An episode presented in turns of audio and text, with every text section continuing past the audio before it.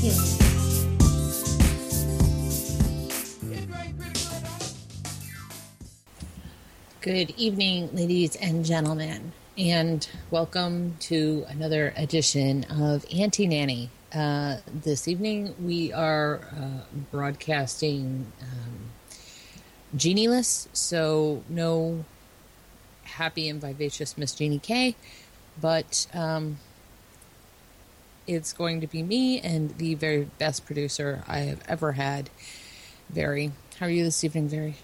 I'm good. So, ordered a, ordered a I get- Goliath V2 tank earlier. So Nice. you can't resist the ood. Yeah. Yeah. I uh it's it's kind of been an interesting week. Um for people who didn't know, uh the World Health Organization said that um Liberia was it? Liberia. Is- yeah. Yes, is free of Ebola finally, and then three more cases popped up. I think this pretty much proves that they are unfit for any freaking purpose they pretend to be acting under. Um, No, no, they are they are completely fit to hold secret meetings where they can kick the press and public out and have big dinners. Um, they are completely qualified to do that and to punitively tax the poor. That's th- these are things that they're very good advocates for. So, Well, they're trying Um, to tax people, but well, yeah, they are actually. yeah. Go- governments are not f- completely falling for that one. Funnily enough, Yeah, the governments are like, you Like, want why do we give to you the tax again? I thought we already were. Yeah. which they are, and they're doing wonderful things with it, like having amazing shindigs in Russia where they have massive caviar and vodka parties and try to stop vaping. Okay. Totally worthwhile. They just need to go. They are unfit for purpose or an, any purpose they're pretending to have. Well, you know it's bad when even their ex-directors are criticising them. You know. That is really true. Yeah. I agree with that. But uh, yeah, so uh, fun news from the World Health Organization. So um, I guess we can pull this one out of the file of you believe what your government tells you, really? it's official. The NSA did keep its email metadata program after it quote unquote ended it in 2011. The New York Times gets a new NSA doc confirming what some had long suspected. Though it was revealed by Edward Snowden in June 2013, the National Security Agency's infamous secret program to domestically collect all Americans' email metadata in bulk technically ended in December 2011, or so we thought. A new document obtained through a lawsuit filed by the New York Times confirms that the program effectively continued under the authority of a different government program with less sec- scrutiny from the Foreign Intelligence Surveillance Court, which is pretty much a joke as far as courts go. The Bulk Electronic Communications Metadata Program was initially authorized by the government under the Pen Register Trap and Trace provision, also known as Section 402 of the Foreign Intelligence Surveillance Act. The Times document, a previously top secret National Security Agency Inspector General report from January 2007, contains a lot of intelligence jargon but crucially notes other authorities can satisfy certain foreign intelligence requirements that the PRTT program was designed to meet. While such a theory had been pushed previously by some national security watchers, including Marcy Wheeler, this administration had yet to be officially confirmed. Wheeler argued that not only do the post PRTT programs achieve the same goal, but she believed they were in fact more expansive than what was previously allowed. The bulk metadata program, which began in secret under authorization from the Foreign Intelligence Surveillance Court in 2004, allowed the NSA to collect all domestic email metadata, including to, from, date, and time. When this program was revealed the Snowden, by the Snowden leaks in The Guardian, the government said that the PRTT program had been shut down 18 months earlier for operational and resource reasons. It is believed that the FISC imposed a number of restrictions on the PRTT program, according to the Office of the Director of National Intelligence itself. The databases could be queried using an identifier, such as an email address, only when an analyst has a reasonable and articulable suspicion that the email address was associated with certain specified foreign terrorist organizations that were the subject of FBI counterterrorism investigations.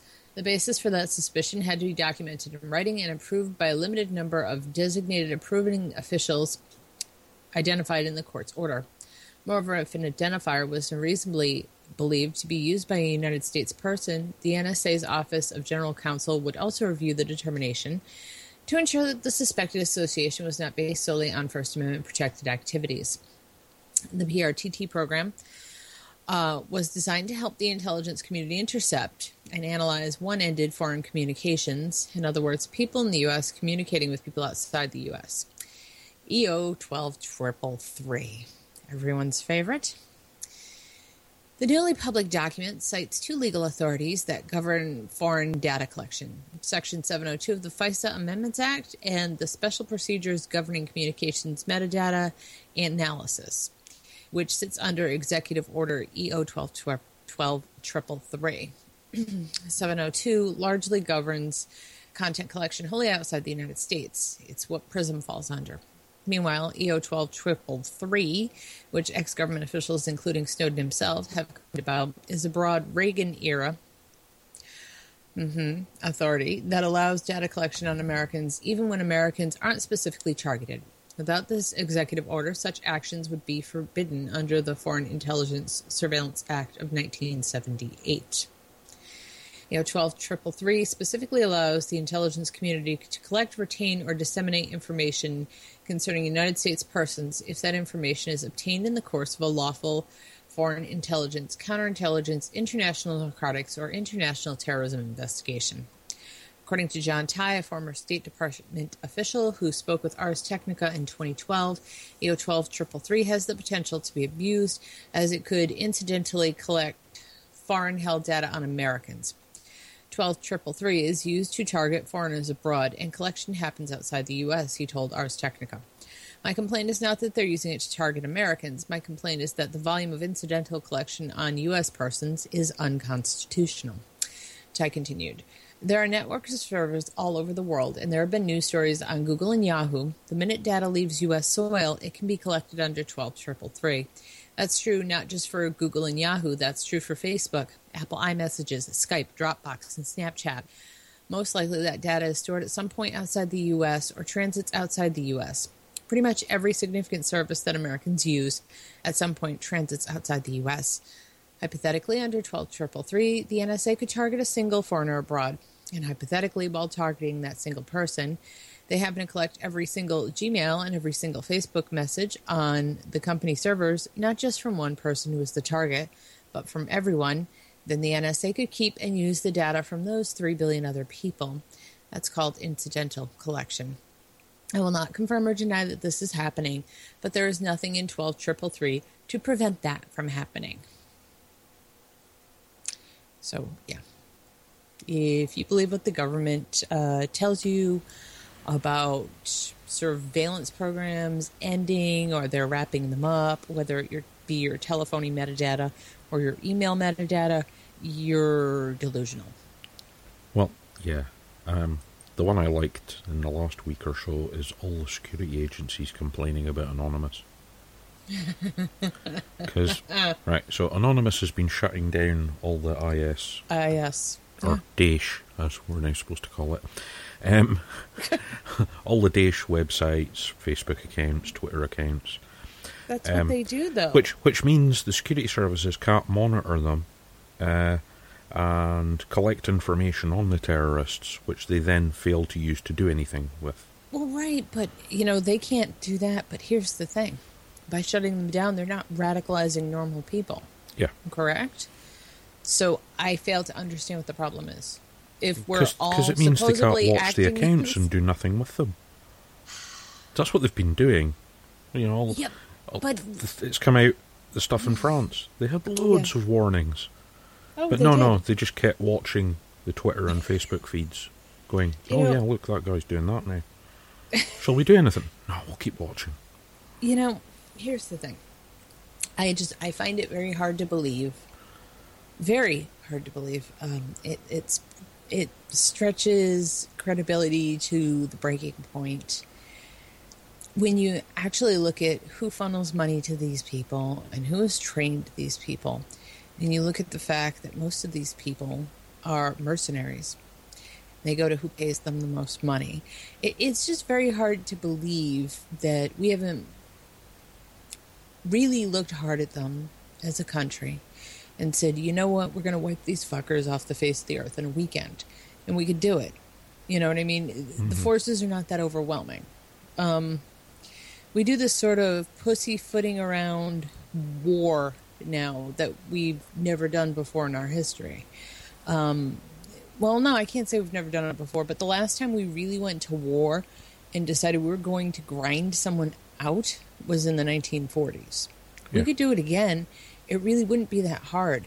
But it's kind of frustrating for me, just from a mathematical perspective, to look at the numbers we're pouring into these places where we're fighting these radicalized Islamists and go,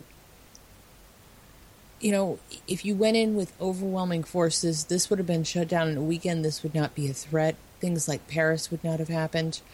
Um, this serves a purpose for someone. This is Well- why it is allowed to continue. The, the current current worrying thing to watch is what the French are up to, not the bombing. No, it's the Trying fact to make- it's the fact trying that to the aircraft coalition? carriers going there. Oh yeah, but they're trying to build a coalition between the United States and Russia. They want to go over there and you know, they yeah, want to, you yeah. know, It's it's not the planes on the aircraft carrier that worries me. It's the uh, foreign legion sitting on the ship, because they're not known for um, being nice and friendly. Uh, they, they weren't. They haven't really been used much in urban suppression like we're doing in Iraq and the like. Yeah, that's not what the foreign legion does, and they're no, on that but I mean, no, um, urban suppression. And we saw drills like that this summer. Mhm. People lived in the United States. You saw what urban suppression looked like. Um, I don't think with people that we've taught guerrilla warfare tactics that that's going to be an effective way to shut them down. You know what I think would be good though? Defunding the fuckers. Stop giving them money. yeah. That might work. Well, that's the other thing Anonymous is apparently working on is uh, destroying links to bank accounts and the like. So yeah, that could be interesting. You know what? It's not our governments that are doing it; it's just a bunch of hackers. But you know, Well, but that's what that's what hackers do. They see a problem and they try to fix it. Unlike our government, who sees a problem and goes, "Oh, look, it's an opportunity." Okay, I'm I'm done ranting because I could really go off. I don't really want to. it's it's Thanksgiving week. I've I've had a hell of a week at work. I'm very very tired. I'd like to do a nice calm show where the blood pressure only gets raised a few times instead of me yelling and shouting. so so don't mention turkeys and cranberry to you then. you know i don't i don't really i i very rarely eat um meat anymore so it really doesn't It's more doesn't- from from your work. Um, I'm sure there have been mountains of those items uh, going through your store. Oh yeah. Well, um, the nice part is I'm I'm stuck over in health and beauty. I will tell you if I have to stock another jar of baby turkey food, I'm gonna cry. Don't worry. After Thanksgiving, you'll be stocking lots of you know stomach remedy stuff. Oh, I I, I uh, upped what the computer was going to bring in on that stuff, so that so that I would have it. Just because you know. Yeah, all those overindulging people. Yeah. Yeah, very true. Um, so this was this was an interesting story if you lived in Georgia, I thought. Um, so yeah, Georgia clerical error in data data breach involving six million voters. Two Georgia women have filed class action lawsuits alleging a massive data breach by the Secretary of State Brian Kemp involving the social security numbers and other private information of more than 6 million voters statewide. The suit, filed Tuesday in Fulton County Superior Court, alleges Kemp's office released the information, including personal identifying information, to the media, political parties, and other paying subscribers who legally buy voter information from the state. In response, Kemp's office blamed a clerical error and said Wednesday afternoon that they did not consider it to be a breach of the system. It said 12 organizations, including statewide political parties, news media organizations, and Georgia Gun Owner Magazine, received the file. Our office shares voter registration data every month with news media and political parties that have requested it, as required by Georgia law, Kemp said in a statement. Due to a clerical error where information was put in the wrong file, 12 recipients received a disk that contained personal identifying information that should not have been included. This violated the policies that I put in place to protect voters' personal information. Well, those policies were fucking fantastic. My office undertook immediate corrective action, including contacting each recipient to retrieve the disk, and I've taken additional administrative action within the agency to deal with the error, Kemp said. The suit alleges the unauthorized information released in October in the voter list also involved dates of birth and driver's license numbers. The Atlanta Journal Constitution independently confirmed the inclusion of personal data in the October file. The AJC did so by accessing the October data disk, looking up information for an AJC staffer, and confirming his social security number and driver's license information was included. The AJC has returned its copy of the disk to the state. It is unclear how the private information came to be included in this file and whether it was an internal error or the fault of an outside contractor. Kemp has not notified a single Georgia citizen that his or her information may have been compromised, the suit said, nor has he notified any consumer reporting agencies about the breach that could compromise the security, confidentiality, or integrity of personal information of each Georgia voter as required under Georgia law, it said. Third parties can legally buy voter lists from the state, but the lists are only supposed to include a voter's name, residential or mailing address, race, gender, registration date, and last voting date. The alleged breach, which suit said happened internally because of tax lax controls in Kemp's office, would be one of the largest ever by a state. In 2012, a massive data breach reported by South Carolina officials exposed 3.8 million Social Security numbers of the state's residents. At the time, Georgia officials said the state used data encryption and other controls not in place when hackers breached South Carolina's Department of Revenue. Other breaches that are just noteworthy and interesting. Georgia's data breach is one of the largest for a U.S. state. However, the methods of how personal data has been accessed and retrieved can vary by state. Here are some other notable breaches. 2009, hackers broke into a Virginia website used by pharmacists to track prescription drug abuse and access res- records for about 8.3 million patients. April 2011, Texas accidentally released 3.5 million social security numbers on a public, publicly accessible state computer server. March 2012, private records for more than 800,000 people in California's Department of Child Support Services were lost in transit. April 2012, Texas Attorney General accidentally released about 6.5 million social security numbers to lawyers challenging a voter ID case. Officials said the information was on encrypted disk and was not publicly released. September 2012, hackers stole electronically filed tax returns for 3.8 million consumers and 657,000 businesses from the state uh, from South Carolina's Department of Revenue. January 2013. Information for more than 100,000 Florida Department of Juvenile Justice employees and youth offenders was at risk after mobile devices storing that information were taken from a facility. February 2013. The Washington state court system said up to 160,000 social security numbers and 1 million driver's license numbers may have been potentially accessed. November 2013. Hackers breached social security numbers and banking information for more than 2 million students, staff, and vendors from the Maricopa County, Arizona Community College District. October 2014. The Oregon Employment Department found social security numbers of more than 850,000 people who were searching for jobs were compromised. So, you know, Yeah. States, We- we talk they're really good at keeping data safe. they, well, you know, and we're required to play by their rules. That's the worst part. What We're gets me about this whole Georgia incident, right? Yes. Uh-huh. So they say, oh, the, they've got this transparency regulation, which means they regularly give this information out to all these places. Right. Why? If these places want the information, surely they should be contacting the state and going, we want information on voter name X in such and such a town. Right. They shouldn't just release the whole lot. That's just stupid. Well, it's stupid, and you know what it is? It's laziness. Yeah. That's the whole thing. The government is lazy, and that's because nobody's on their back telling them they're fucking up. Because, yeah, yeah, yeah, yeah, they don't do that in Europe. No, I know, if you want don't. information on somebody, you have to ask for the information on somebody. It doesn't automatically get sent out to news organizations. Well, I mean, I think it's ridiculous, you know. And we're going to talk about this in a little bit. The the ethics of of actually reporting the news because there is ethics involved in this. Is there? Um, yes, we have ethics. So as far as I'm concerned, we report the news every week, and there's Has- ethics involved in that. I'm not talking about anybody else. Murdoch? Well, I'm not talking about anybody else because fuck them.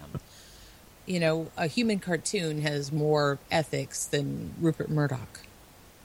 You know, oh, let's let's just let's see if we can access all these smartphones. Let's try the password password. Yeah. I think people forget, you know, um, and we talked about this a little bit last week. There's that 15 second rule because our attention spans are being fucked by the media we use all the time.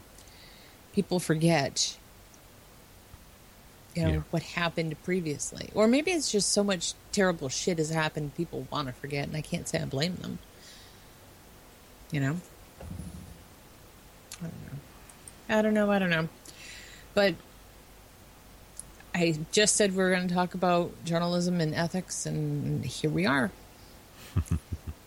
when the news reads you back, why journalists need to stand up for reader privacy. According to new research out of the University of Pennsylvania, visiting news websites exposes you to more than twice as much traffic software, tracking software, as the rest of the web. I mean, that's true. Uh, everything I go and read, I have ad blocker, I have all kind of stuff. I have ghostery, I have all kinds of things enabled on my system so that I can't be tracked. And ghostery pops you up a list. And it used to be there'd be 20 or 30 trackers. Now the list of trackers stretches down one complete side of my page. And it's pretty disconcerting.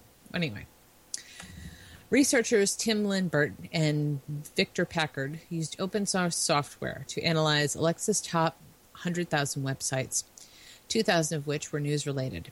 A visitor to the New York Times homepage is potentially connected to a whopping 44 third party servers, the researchers report, while visitors to the Los Angeles Times website get their browsing history leaked to 32 external servers. Based on my own analysis of news websites, those numbers actually seem low. I've regularly seen between 60 and 80 trackers on news websites. Just over a year ago, I wrote about the need for the news industry to have a real debate about reader privacy. Over the past year, we've actually seen some movement on this front. And this month, market research group Forrester Research predicted that 2016 could be a tipping year for online privacy, with more people than ever demanding greater protections from the apps and services they use. The ethics of reader privacy. This isn't just a business issue, it is an ethical issue about how we relate to the communities we serve. And for readers, it's uh, much more than just an issue of agreeing to view ads, knowing that ads allow them to view free content. Libert and Pickard agree, writing that publishers have to consider the ethics of tracking users and their outsized role in widely reviled annoyances such as increasing paid load, load times, invading privacy, sucking up data on limited plans, and imposing distracting animations and sounds on the viewer. Recent events remind us that addressing reader privacy isn't just about the data collection, but also about other kinds of risks that trackers expose users to. Just last week, The Economist notified their re- readers that a prominent ad blocker called PageFair had exposed them to malware. The Economist was one of about 500 publishers affected by the breach. In February, hackers used ads on Forbes' website to distribute malware.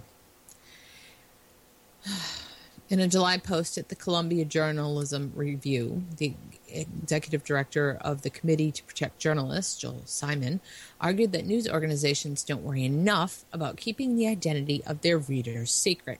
He continues In an era when electronic spycraft is rampant, people who go to a website looking for news can unwittingly endanger themselves just by clicking on a story or video. Governments that know who is accessing specific information can intrude in a variety of ways by blocking or censoring the story or by targeting individuals who access prohibited information for harassment or even legal action. Simon's piece harkens back to debates in the last decade over the Patriot Act's library provision, which was fought fiercely by librarians across the country. Librarians long fought for the privacy of their users.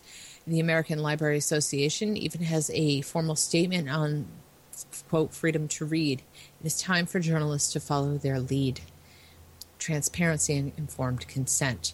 If you want to know what kind of data news websites are collecting about your browsing, you have to install special software similar to what the University of Pennsylvania researchers used. For a long time, there has been little or no transparency about these systems or why newsrooms have adopted them. However, that might be beginning to change. This week, The Intercept published a blog post about the new analytics software they'll be incorporating into their website in the coming weeks. Quote, we thought it was important to describe the system and its privacy implications and safeguards to you in a transparent fashion, wrote Ryan Tate and Betsy Reed, the site's deputy editor and editor in chief, respectively. The statement is so unique and so refreshing, it's worth quoting at length. The biggest challenge we faced in adopting a new audience measurement system was preserving reader privacy.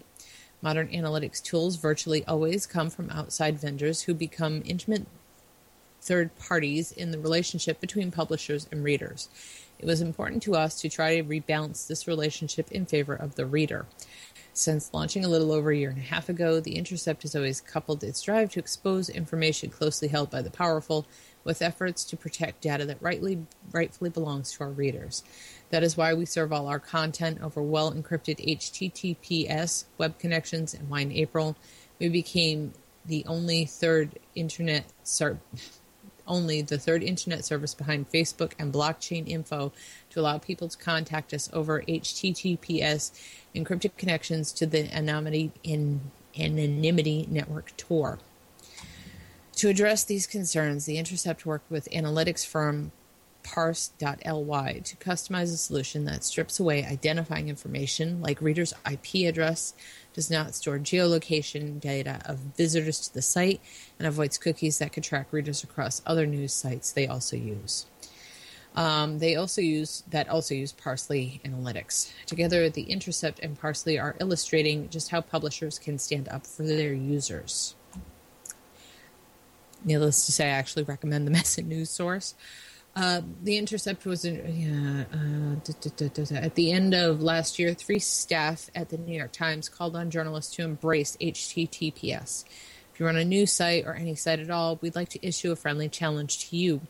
Wrote Eaton Coinberg, Rajiv Pant, and Elena Koshiko. God, these poor people must hate me. I really butchered the shit out of their names. Make a commitment to have your site fully on HTTPS by the end of 2015. In June of this year, Washington Post reported that it would begin encrypting parts of its site with HTTPS, making it more difficult for hackers, government agencies, and others to track the reading habits of people who visit the site. The Marshall Project, ProPublica, and Techdirt also encrypt their sites. However, few other news organizations seem to have made the move, despite the HTTPS is standard for most large tech companies like Google and Facebook. It is unclear if the New York Times, with its six weeks left in 2015, will keep their pledge either. Who controls the data about our readers? The Intercept made a point of noting that they would respect any re- reader's use of Do Not Track, a software built into web browsers that is supposed to help protect user privacy. When I last wrote about Do Not Track, I was pretty pe- pessimistic about the media company's willingness to honor the protocol. However, in addition to the Intercept announcement this week, AJ has partnered with Do Not Track to create a personalized documentary series about privacy in the web economy. That's actually really good. It's called Do Not Track. The project asked people to share their data with AJ so they could weave it into a seven part series meant to educate people about how, where, and why they are tracked online. I should grab the link for that and I will in a minute. Last year, Medium worked with the Electronic Frontier Foundation to align their privacy policy with EFF's best practices. This fall, the EFF unveiled a code of conduct for publishers based in part on their experiments with Medium. They have one analytics firm on board and are recruiting other publishers and vendors. I know this is an issue a lot of individual journalists care about. Last week, I got to hear journalist Quinn Norton talk about how conflicted she felt having built her career reporting on surveillance and security while publishing on platforms that were violating her readers' privacy and trust at every turn. She described the business model of most major news organizations as invasive surveillance without informed consent. At a bare minimum, she said news websites should be seeking meaningful consent from our users for the data we are collecting. News organizations aren't so much collecting data as being vehicles for data collection. In so doing, they have largely abdicated control over and responsibility for how that data is used. And in many ways, that is worse because news organizations have acknowledged how valuable data about their readers is, but then gave most of that value away.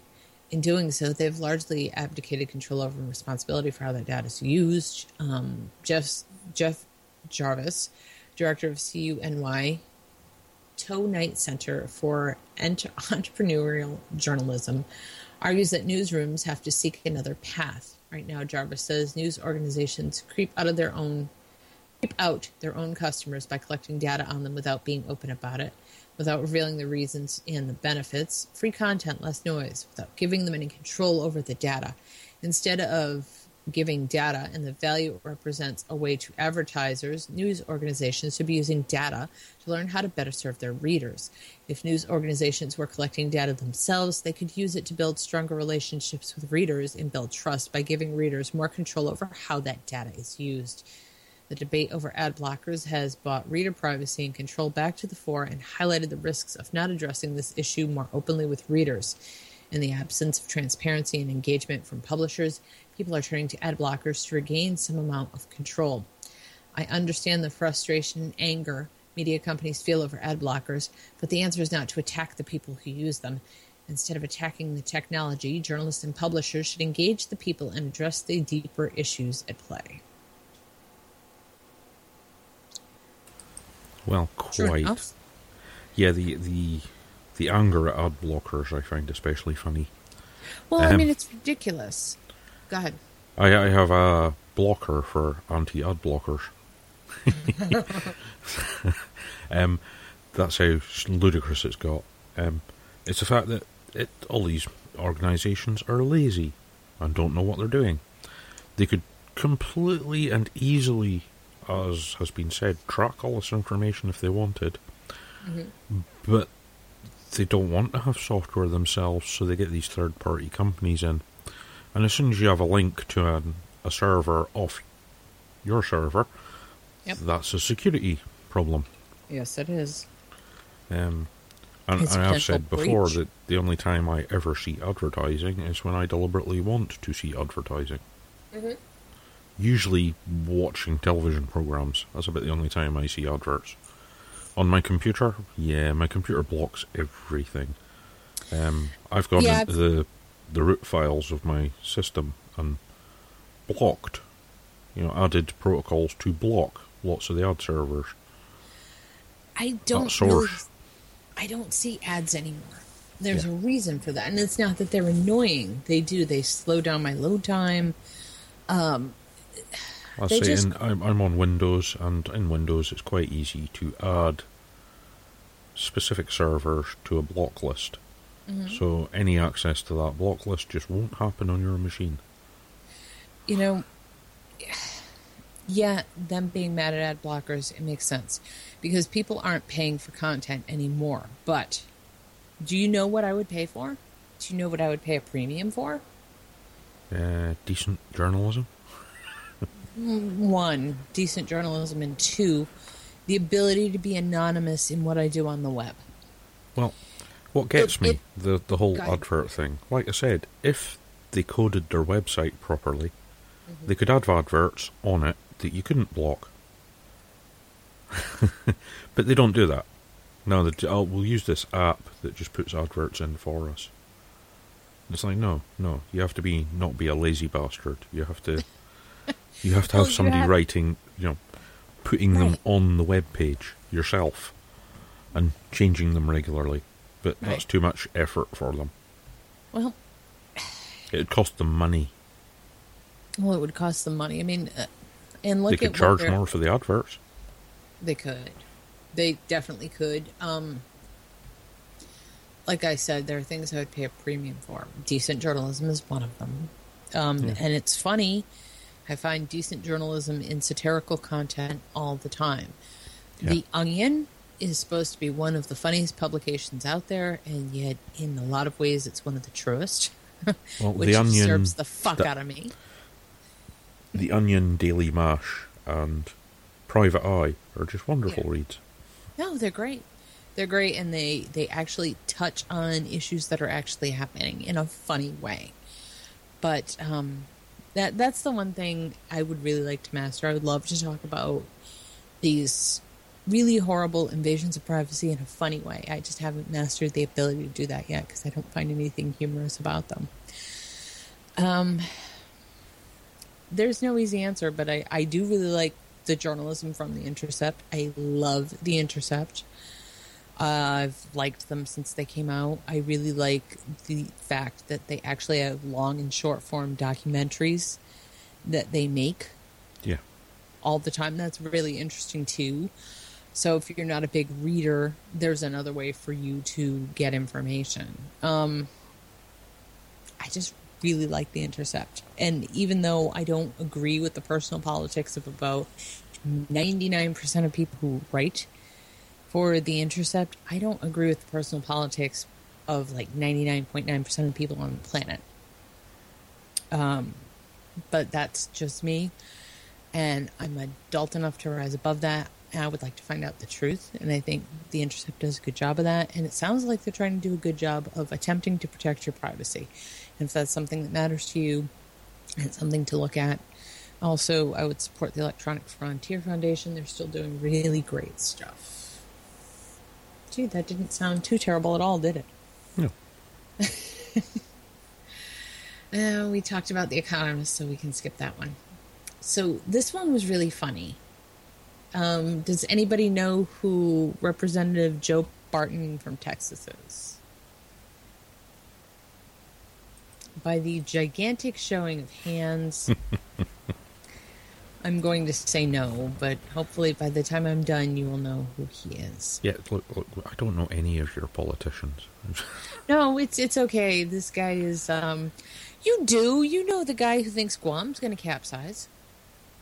well, but uh, yeah, I knew, I knew about that, but I've forgotten his name and who he is. Johnson, unfortunately. Yeah. We share a last name and it just makes me sad. It is the one handy thing about having a dodgy memory.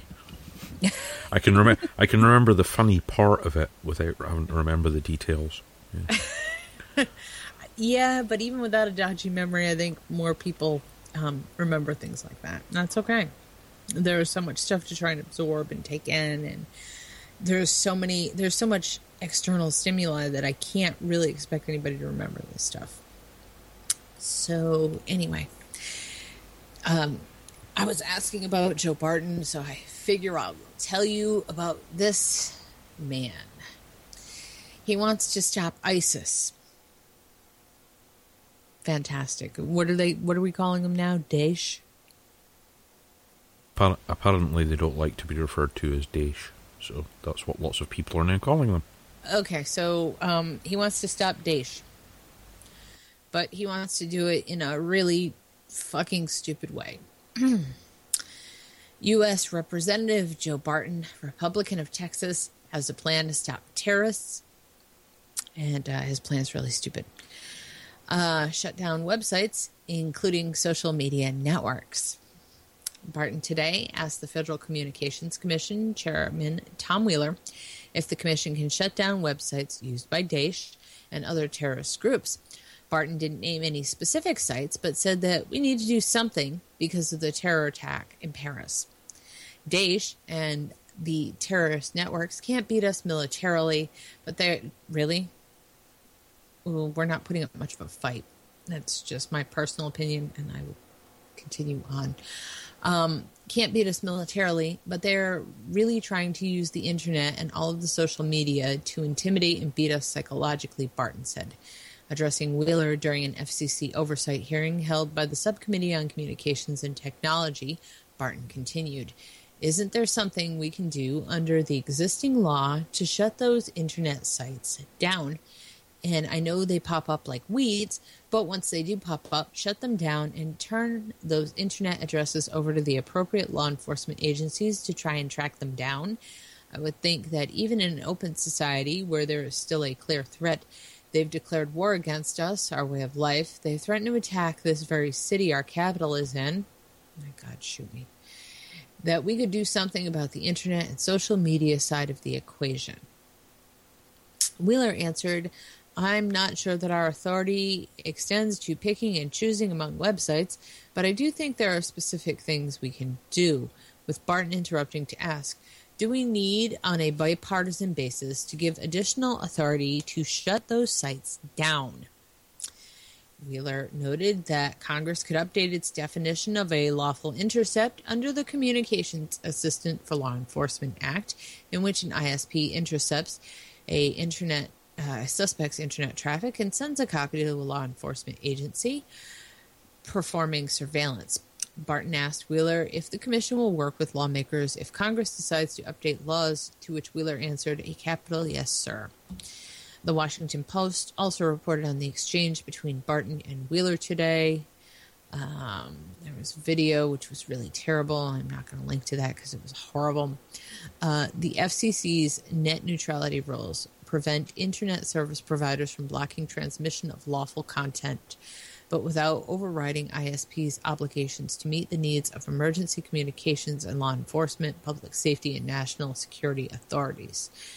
The hearing moved on to other topics before officials got into any specifics, such as which websites should be shut down or what impact a shutdown would have on non terrorist users of the internet and social media sites. Barton is certain that something on the internet just needs to be shut down. It's a clear and present danger, Barton said. They've declared war against us, and they're using an internet in an extremely offensive, inappropriate way against us, and we ought to be able to make it, at a minimum, much more difficult and hopefully, absolutely, shut it down. One other member of Congress agreed with Barton. Representative Michael Doyle, Democrat of Pennsylvania, said, I wholeheartedly agree with what you've said too, and hopefully we can work on that.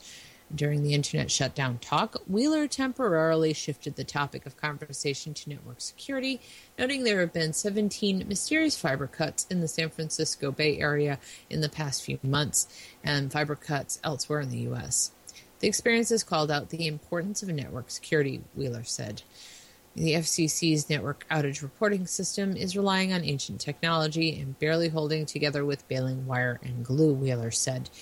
We need to have some kind of a big data capability of determining what's happening to our network out there because it's not just people getting on the network, it's people doing things to the network, he said. We've been asking for appropriations to upgrade that.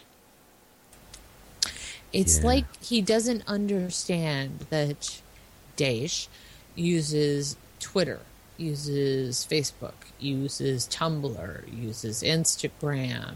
No, no. The, the the basic the basic thing he doesn't understand is technology.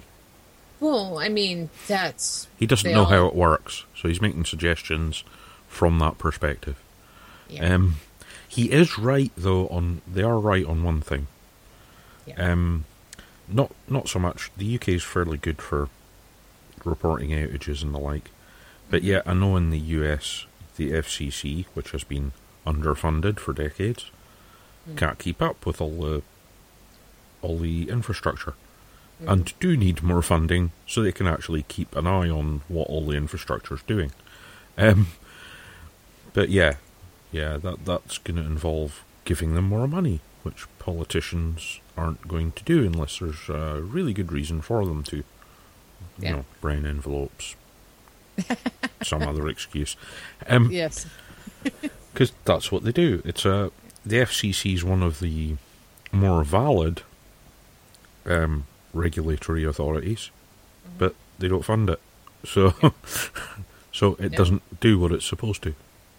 They don't. Um, yeah. I don't. So I found. I think this one might be too much. The the one that's actually about quantum cookies. um, I don't get me wrong. I, I think quantum cookies are interesting as shit. I don't think anybody here wants to hear about that. Probably not. Yeah. Well, y- you know it's going to be difficult when it has the word quantum in it. Well, yeah. I mean, well, they don't call them that. They're super cookies, but Yeah. uh, super cookies, quantum cookies, they all pretty much do the same thing. They're Yeah. not something you can easily get rid of or delete, and they track you wherever you go. Yes. And and Yeah. and yeah, it's probably something like that that was in, infecting that poor scientist's BIOS uh, Yeah. in the story last that week. Thing. Oh yeah. I mean that that is that's pretty clearly some screwed up stuff there. Yeah. Not so you don't want to get infected by bad bios. I mean, hopefully it's just kind of stuck in his laboratory there. That would be good. Well, yeah, most most of these data experts have their laboratory um, inside Faraday cages so that stuff can't get out. Um, Yeah. So Which- yeah, you got to hope. Just Yeah. don't take any of the. Just as long as you remembers not to take any of the infected USB sticks home. Yeah. Yeah, I mean, which is just amazing that um, that is how things. Well, I mean, there's there's a crap load of infected USB equipment out there anyway because yeah, a few years ago they discovered one of the USB drivers had had a hacker in it sticking malevolent software into the USB codecs. So yeah, it's not new. It's been going on. All all all modern digital technology has these problems from uh, every so often. Uh, it's like yeah, because the the instruction set inside the chips is so much bigger than it used to be, yeah, and they tend to build them now with extra space, just in case they need to change them later. Which of course means hackers find it easier to put extra stuff in. You know, I've got to tell you, I mean, don't get me wrong. I'm worried about hackers. I'm more worried about the shit that our government hires hackers to do. Yeah, I Your to just government, call my them government, hackers in yeah. general, but Yeah. it doesn't matter who they're employed by in my eyes. Um, Well, I guess. I mean, but there are some people who do stuff on their own, you know, like Anonymous, who apparently keep pissing off our governments. We, we can't watch them. We can't watch them doing nothing. Yeah, I. I mean, all those analysts probably have to watch daytime TV now instead. That's just as bad, isn't it? Probably. I, yeah, I would assume Well, that. let's face it, most most of these low-paid analysts will be skiving off a lot because that's what office workers do. so the fact that terrorist plots get missed does not surprise me at all. No, it's not really a surprise. Um, so I, I saw something I really wish I hadn't seen the other day. Um, I like brain junk food, especially after I read stuff about things like quantum cookies. So um, I'll go watch 40 minutes of the nine hour long Nyan cat video. that's that's junk food for the brain. I require no thinking after that. And I couldn't think even if I wanted to. It's just the dumbest shit I've ever seen. I can sit there and just let my IQ points just drop and I'm I'm really kind of letting my brain relax when I do that. So, um, I didn't know this, but people, YouTube, I guess famous YouTube people, not really famous, but whatever. There are people that go to the dollar store and then they come home and they show everybody what they bought at the dollar store. They make videos out of it. Mm-hmm. And they have millions of views, and that's that was pretty bad.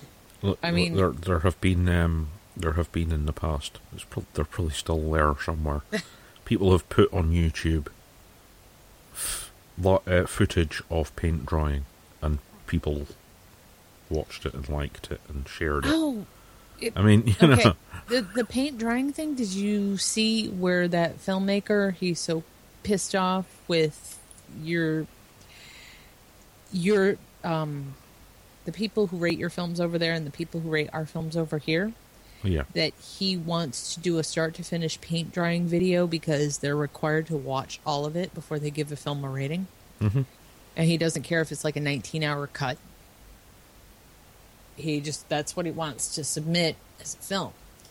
And I guess it costs quite a lot of money and people are pretty impressed by that and they're donating a lot of money to this guy. So that's Yeah. kind of interesting.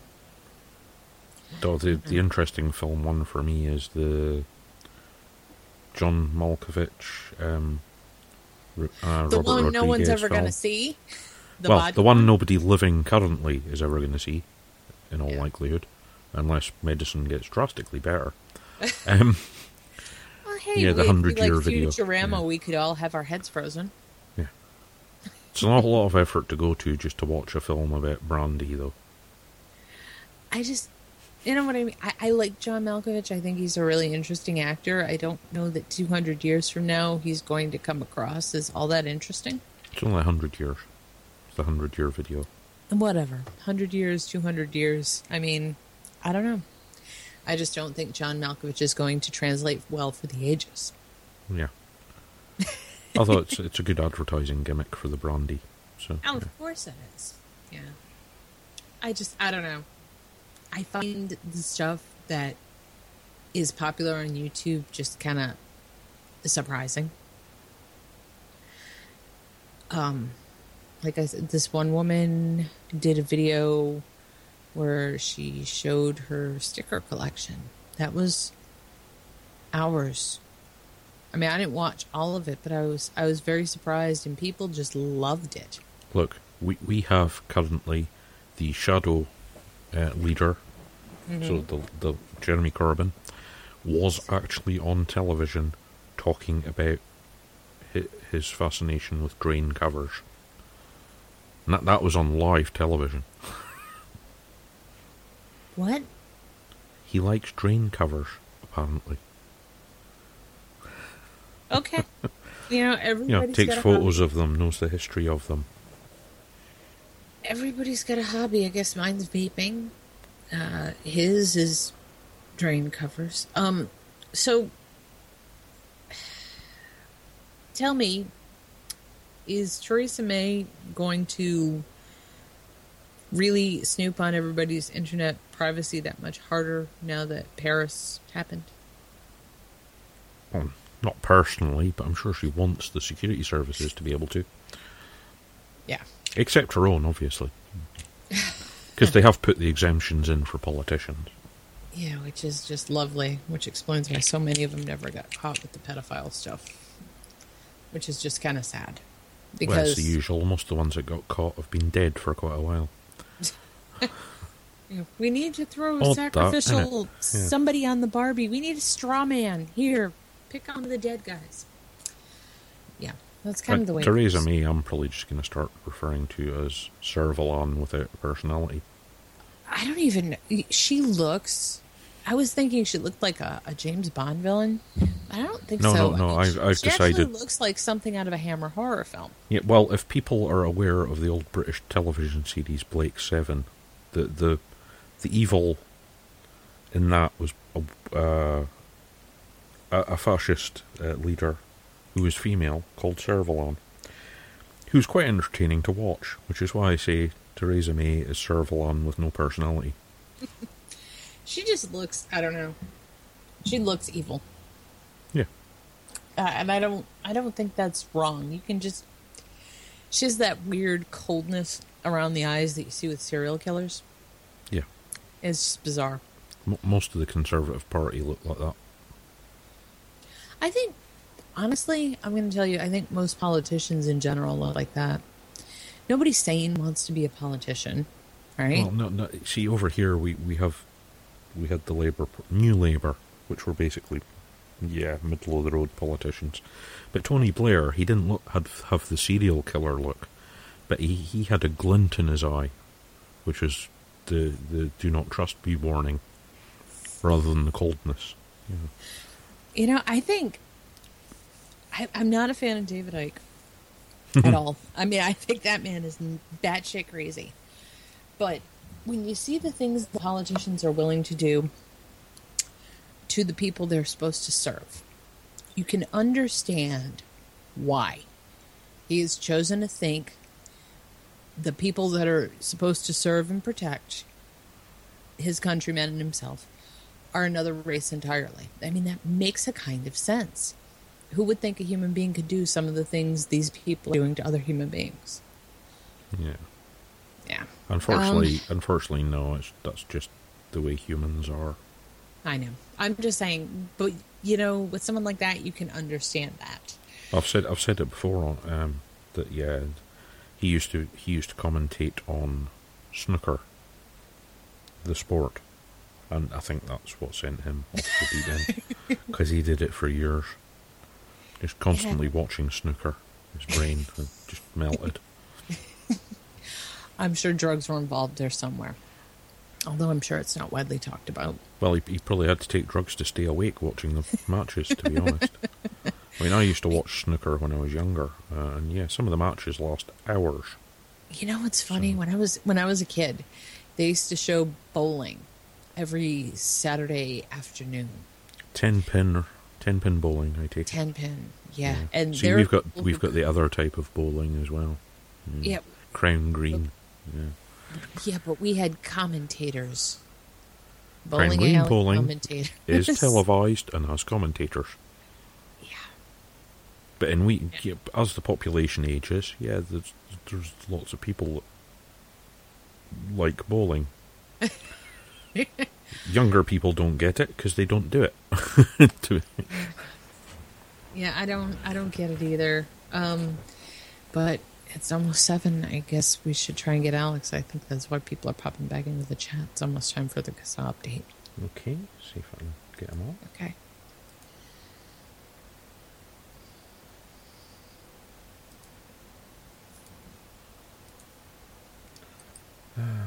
Skype's misbehaving. No, No. Skype doesn't do that. it's not letting me add. Huh. Ah, here we go. Okay. All right. It'd be very good if it actually works. But I would rather. Uh, Hello, I- Alex. Hello. Hi. Um, good evening and welcome to the CASA update for the week of 11 23 2015. Hi, Alex. How are you this evening? Cold, but Cold. Yeah. I'm just sorry. Yeah, the, the temperature dropped like 20 degrees here. It's it's a major shock for us. For you, it must be much worse. Oh, no. It's, it was. I mean, it was a bit of a brutal turnaround. I guess it was like fifty something yesterday, and Mhm. now it's in the forties. But Oh. you know, You, you live in the north. It's kind of how it is. At least it's not snowing, is it? no. Well, that's good. Something. That, that that all blew north of here, so we're fine. Well, that's good. At least the roads are. I can't say they're safe. You live in the Garden State, but they're Not as bad as they could be. Statistically speaking, they're safer than New York, Pennsylvania, Maryland, pretty much any of the surrounding states. New Jersey's reputation as being a dangerous place to drive is uh, not actually very accurate. So, That's a good thing. Well, no, I mean, just living up north in general, I lived up north for a really long time. Um, you know, there's always that black ice, and somebody always overestimates their skills. oh yeah, that's I, I don't know what's happened to people in general, um, but uh, yeah, I- we're we're not quite in black ice territory. We're not as freezing yet, so That's good. we're good. Yeah. Okay. Um, stay warm. it's been a busy week, it seems like. It seems like it's been a busy couple of weeks, actually.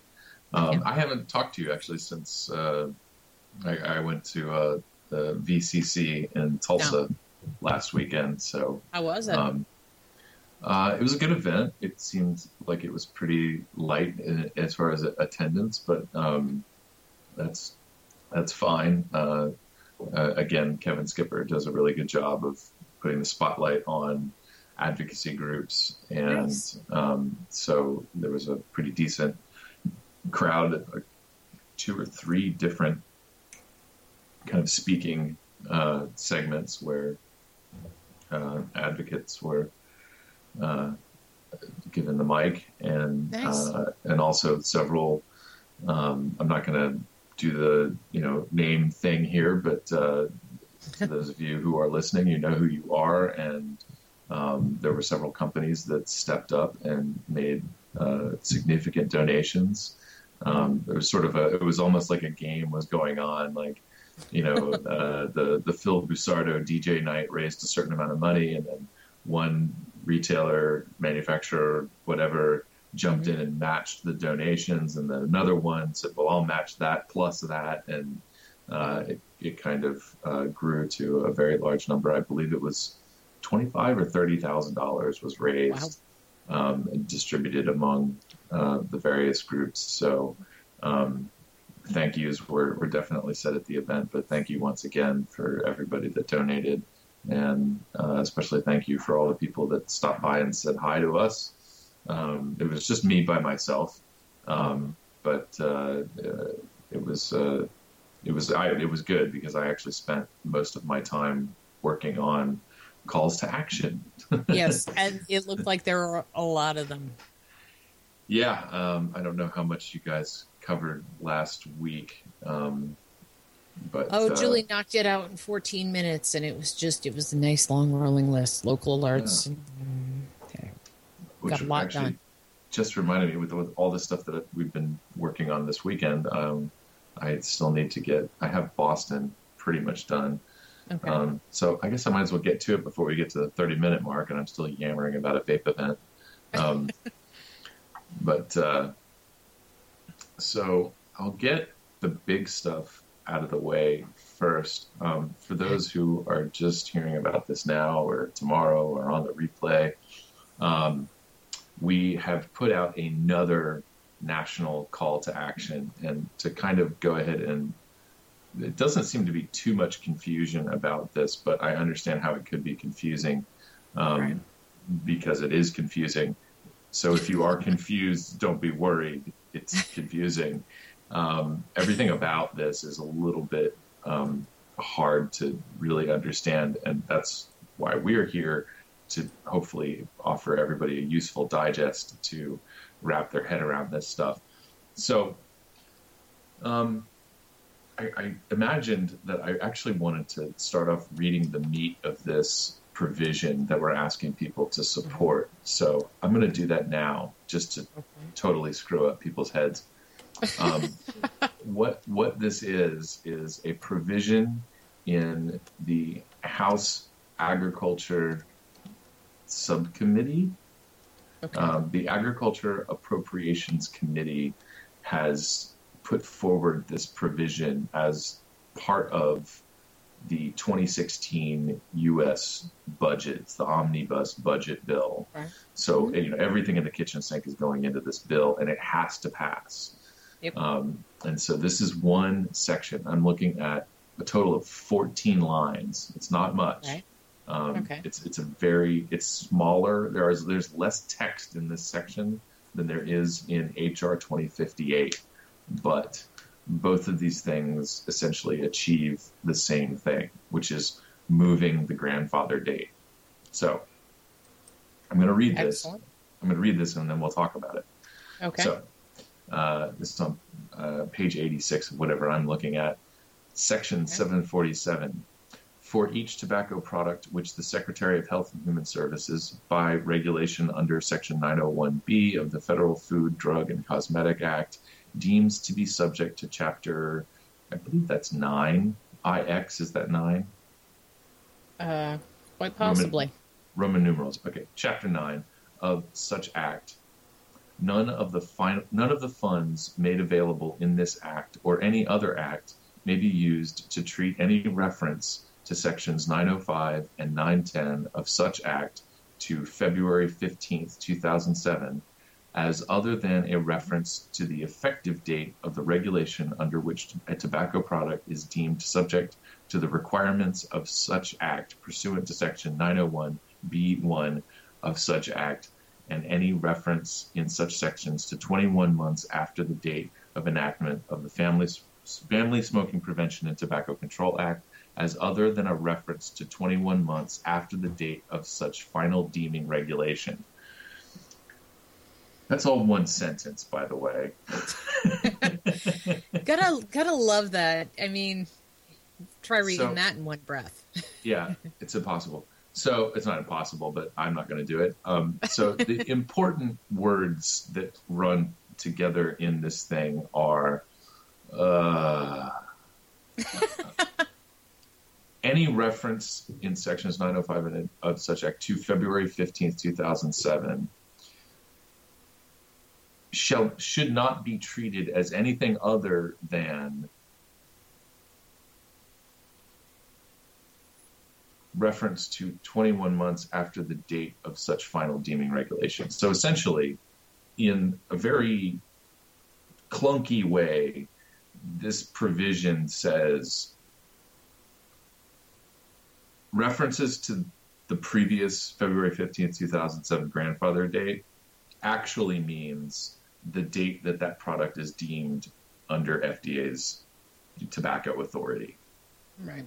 Does that make it? Does that does that make it, It does. more It- it understandable? takes- okay. Right. It ta- it essentially takes 2007 and crosses it out and adds 24 months after date of enactment of deeming. Twenty-one. months. Correct. 21 21. months. Yeah. So that's basically what it is. It's just taking 2007 out of the equation. Right. So any reference to February 15th, 2007 will actually mean the date of such final deeming regulation. Makes sense. Yes. Whew. So I, I just had to read that because I, I, you know, we debated whether or not we were even going to put a link to this in the call to action because that, you know, once you cut out all the references to the various parts of the Food, Drug, and Cosmetics Act, Right. you're left with like a few words, and that's the actual kind of meat on on the bones of this thing.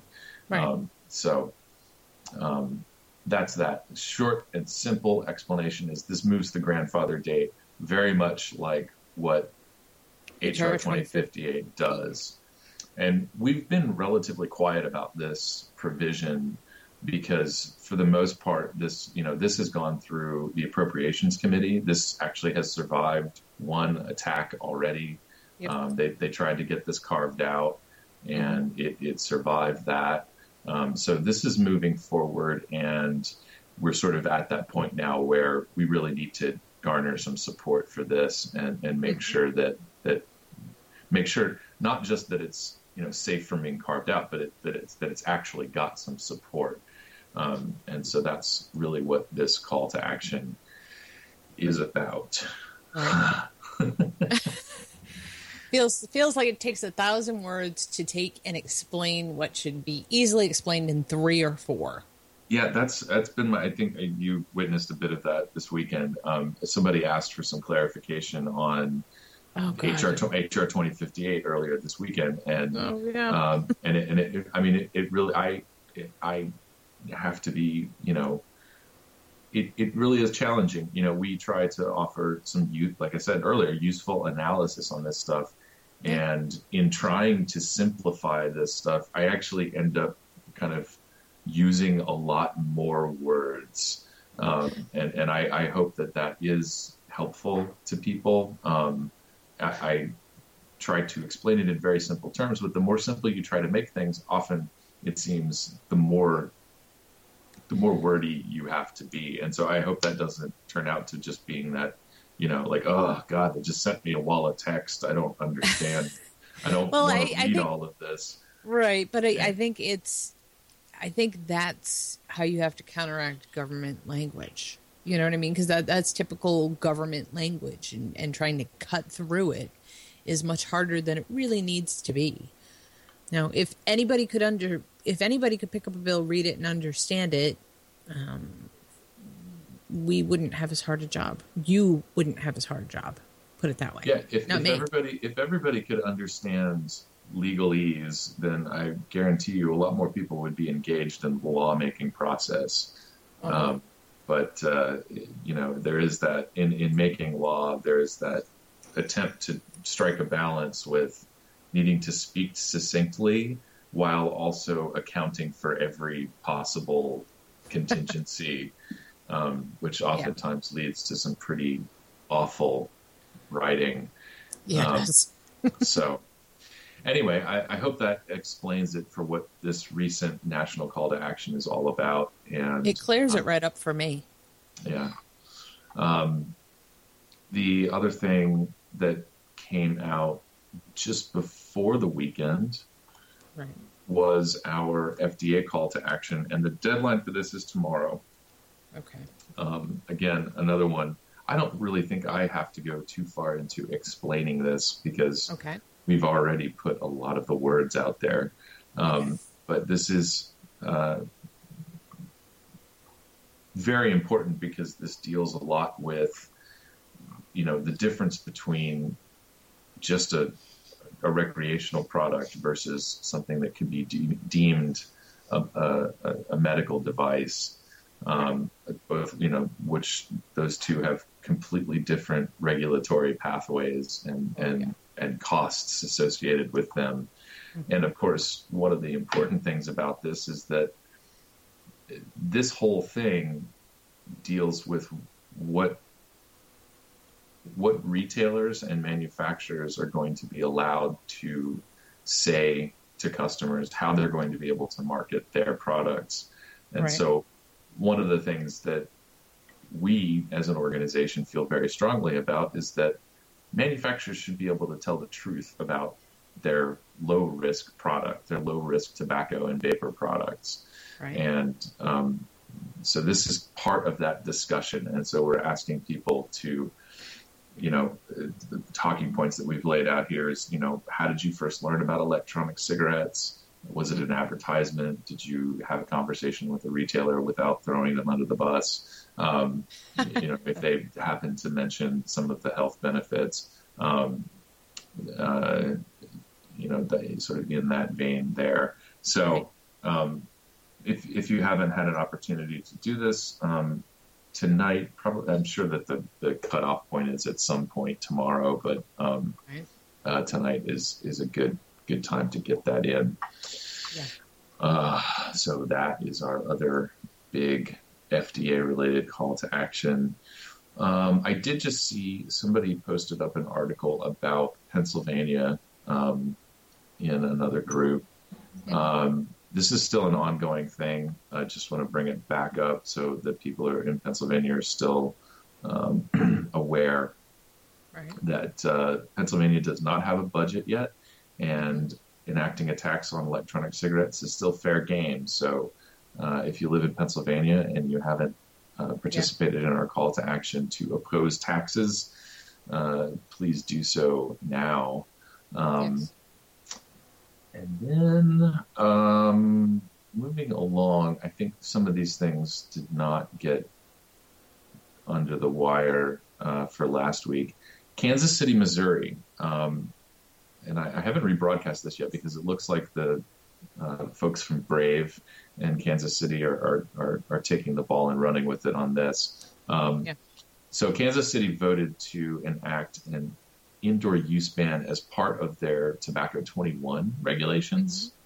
Right. And uh, so it passed the city council, but it moves on to the mayor's desk for approval, and there's still an opportunity to veto it. So uh, I've seen a couple members of Brave uh, running around Facebook uh, gathering Kansas City residents' signatures for a petition. The petition is part of the process. They have to do it in order to get sort of a veto hearing or to, to have it brought back. I don't know the details. All I know is that they're on top of it. And so Right. if you live in Kansas City, Missouri, um, seek that out and participate. Um, and then, oh God, what else? Oh, you've got a long list there. I do. Sure um, there's a couple of things that have started. To, there's there's a new trend. There's a new dance craze in uh, city councils, and like likely and likely moving up to state legislatures next year.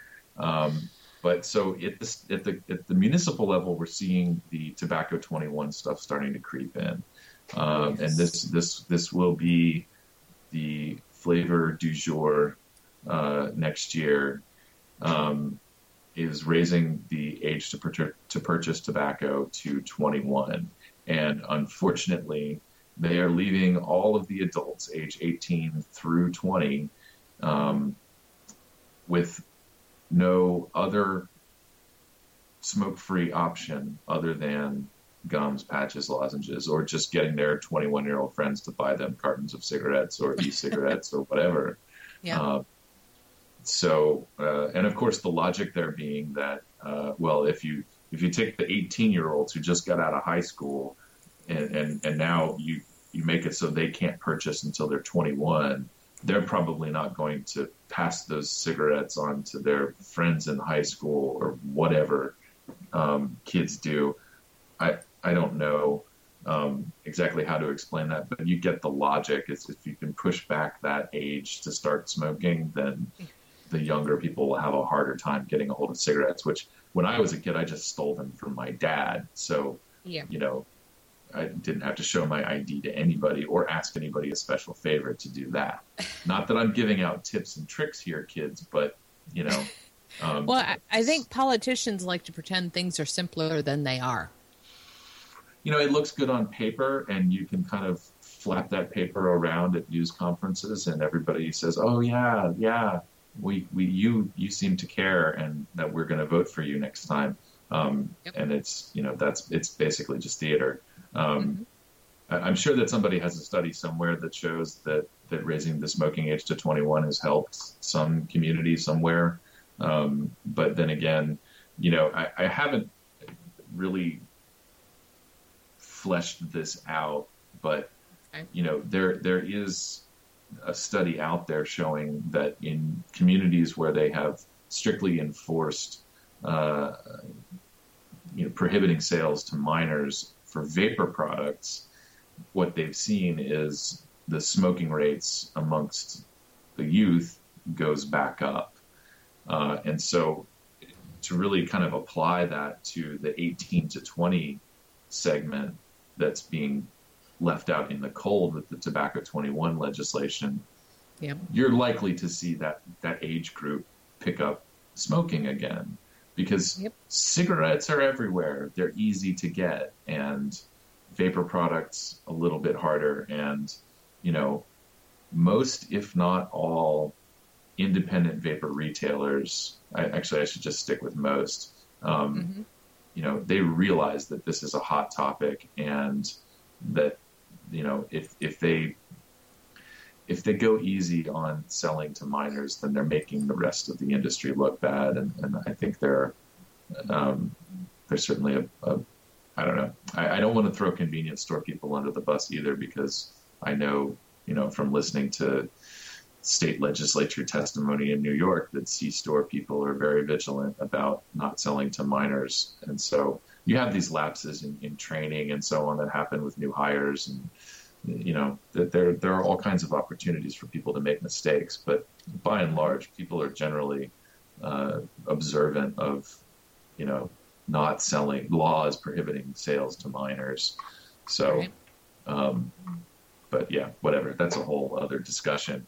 Uh, the important thing being that Tobacco 21 legislation that sweeps in vaping is pretty much misguided and is not going to achieve the goals that they think it will.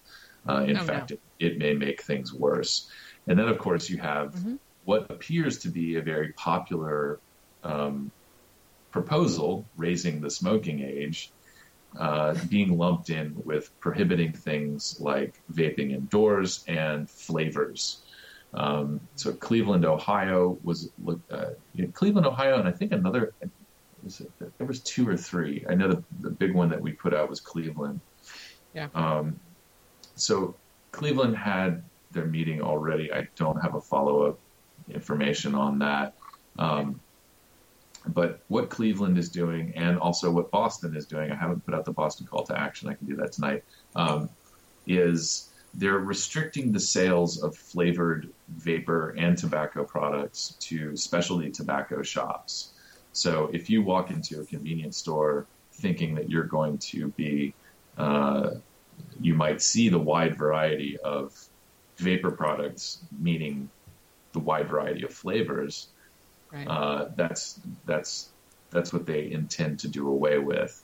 Um, and I mean, you know, my first experience, my first exposure to vapor products in a gas station was, you know, mint or tobacco.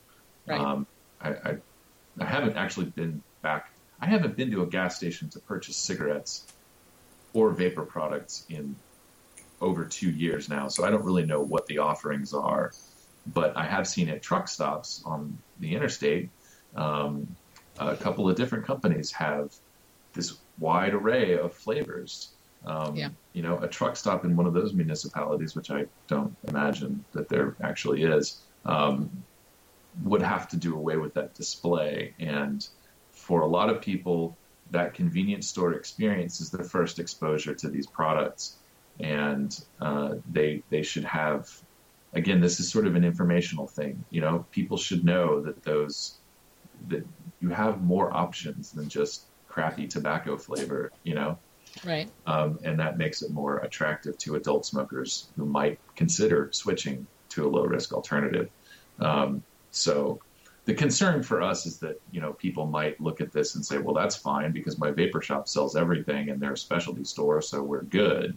But mm-hmm. as advocates, you know, we want everybody to to have access to the wide variety, and you know, ultimately that's better in the long run for for people that that run these shops because now you're you know in a way these starter products are are reaching out to a group of people that you're probably having a hard time reaching um, and, and eventually they may end up becoming your your customers so um, look at me giving business advice totally not supposed to do that um, so that's Cleveland, and shortly followed by Boston.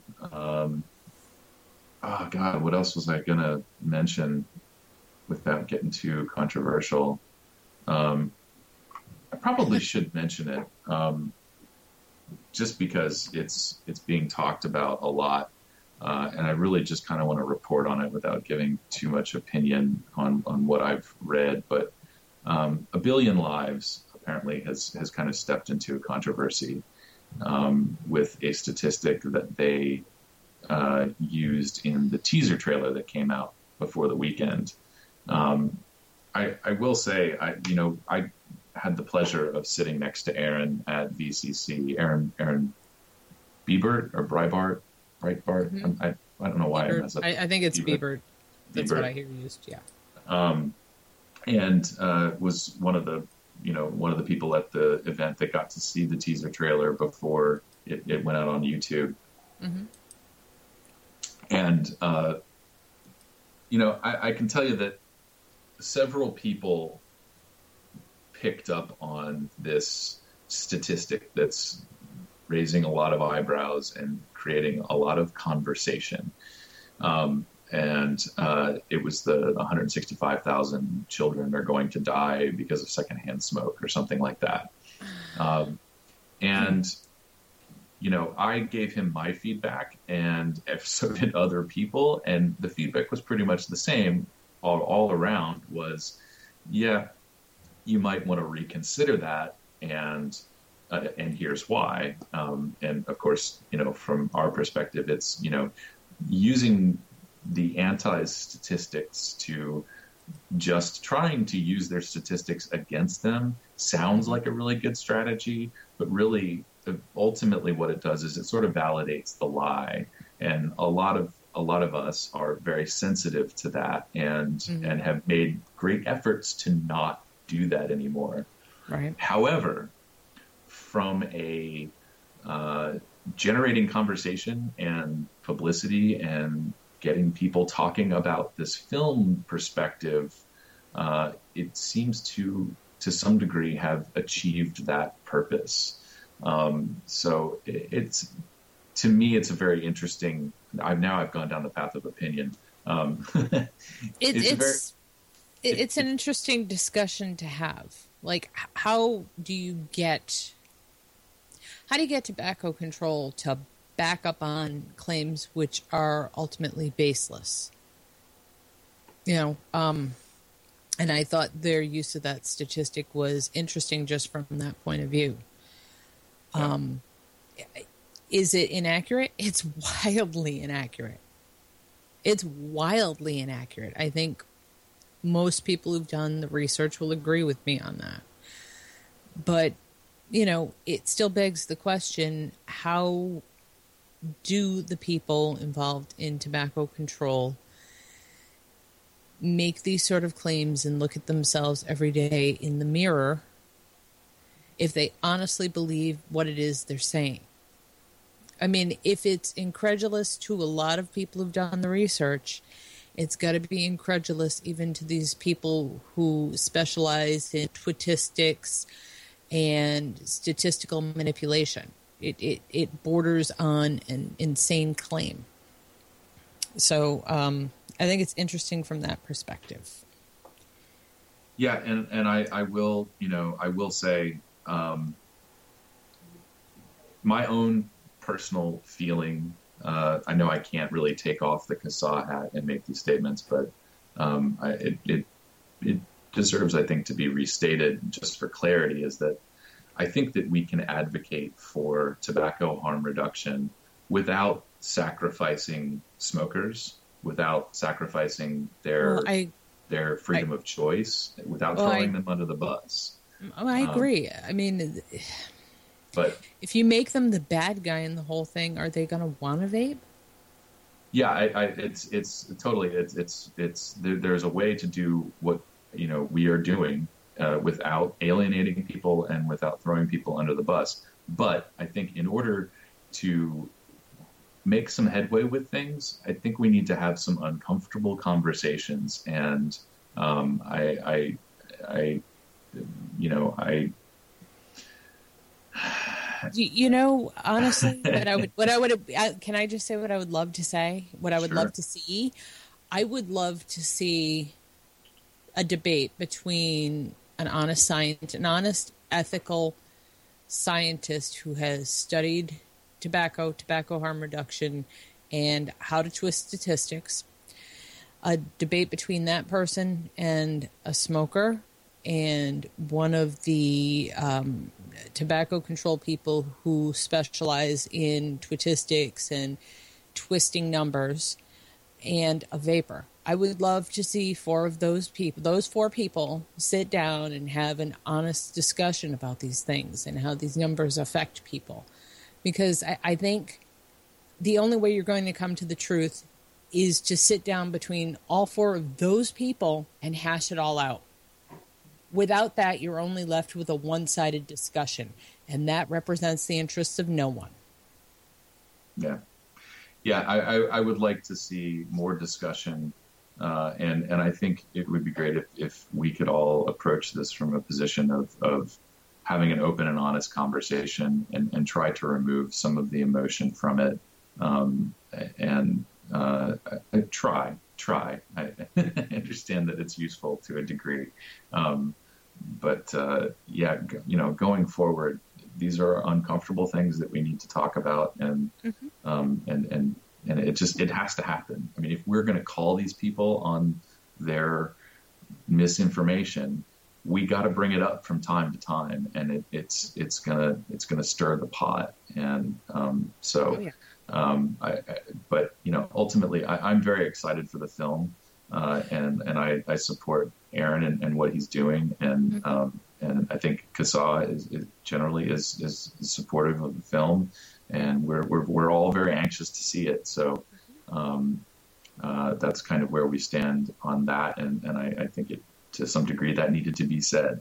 Um, so, um, yeah, I, I think it. I think the the discussion we just had, as roundabout and uncomfortable as it was, can can hopefully it can serve a higher purpose. Yeah.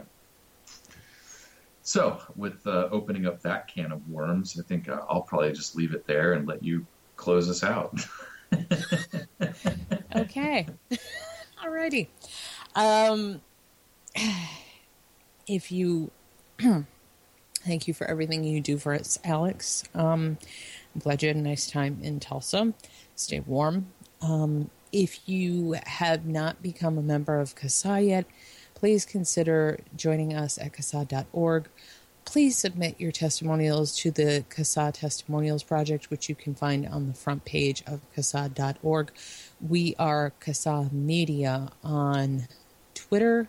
We are CASA Media on Instagram. We are CASA Media on YouTube. Come and look us up um, and come see what we have to say. Have a great week and thanks for listening. Everybody enjoy the holiday. Yes, have a happy. Thanksgiving or have a happy day off if you're in I'm not, retail I'm, I'm and you're lucky. not gonna. I'm not gonna say what I really want to say, but just you know, if you get some days off, enjoy those. Yeah. exactly. All right, awesome. Thank thank you, Alex. Thanks. Good night. Night.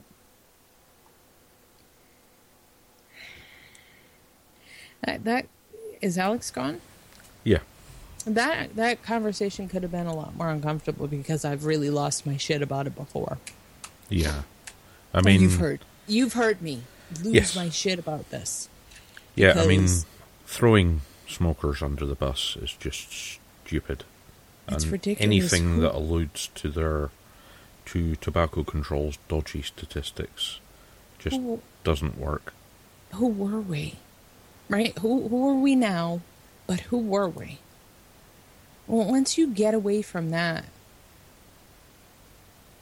you know, once you forget who you were and become something else, it's very easy to condemn.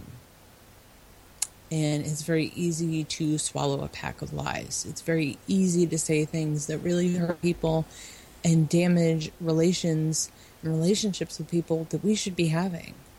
We should be able to have honest conversations with groups like Forest, and we should be able to support each other in ways that are mutually beneficial. For instance, when they go to enact smoking bans and, and vaping bans outdoors, you know, we should be able to point to each other's news stories without having hard feelings and arguments. Yeah. In the end, most of the goals are pretty much the same. We do not want our freedom stamped out by our individual governments. That that is the essence of all of these fights, no matter how you tend to look at them.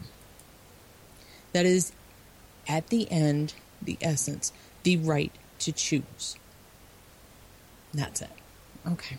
I'm I'm going to stop talking about this cuz my migraine's starting to come back. I've had a migraine every day I've worked this week, so um, I've been living on like Red Bull and Advil uh, migraine liquid gels, which work absolutely wonderful for me. Of course, I have to slam a big can of Red Bull, and uh, I'm afraid to slam too many of those because I don't think my heart can take it. Well, but I've that- noticed that's one of the contributors to your migraine is the Red Bull. Um, Tory. Probably, No, actually, taurine stops a migraine dead in the tracks for me. Yeah, not combined with not when it's uh, combined with sugar and caffeine. Well, sugar-free Red Bull, here I come. Um, because they do make that. But um, yeah, it it really works well. To it just stops them dead in their tracks. But um, uh, I also have really bad hormonal migraines, and it's been a bad week for that for me. Plus, it's a holiday at work, so it's been fun. And then that was just a fun conversation to have, and try to have it in an apolitical way because I don't shy away from things that are controversial. I don't step back and not say things because can I you know what? can I vote I'm for one Go of the ahead. f- Can I vote for one of the four in the room being Fergus? I would love to see Fergus Mason hash. You know what? I think we should. He- Okay, how much money do you think we'd have to pay to set up like a cage match between Fergus and some puffy white tobacco controller? Say maybe one who works in maybe California. I mean, like, how much money would that cost? Because I Uh, think we could bit. raise that. I think we could raise that pretty easily because he's a greedy sort of fellow, in my humble opinion. And, and and Fergus would be more than willing, I think. Yeah. I'm just saying. I mean, I, I think, I I think I would I would really pay a premium to see a cage match of that. I, I would love to see. You remember that old show, and maybe you don't, Celebrity Death Match. Yes. That would be somebody really needs to make that happen. Somebody really needs to to make that happen with the little claymation figures and and a claymation Fergus and a claymation white puffy tobacco controller Oh, in a cage. All I know is it'd be a lot longer than a lot of the, the recent female cage matches, because Fergus wouldn't let them off easy.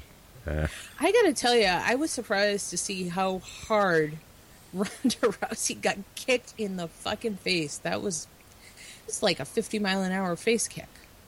yeah. That that, shit has to hurt. You've got to see a chiropractor after that.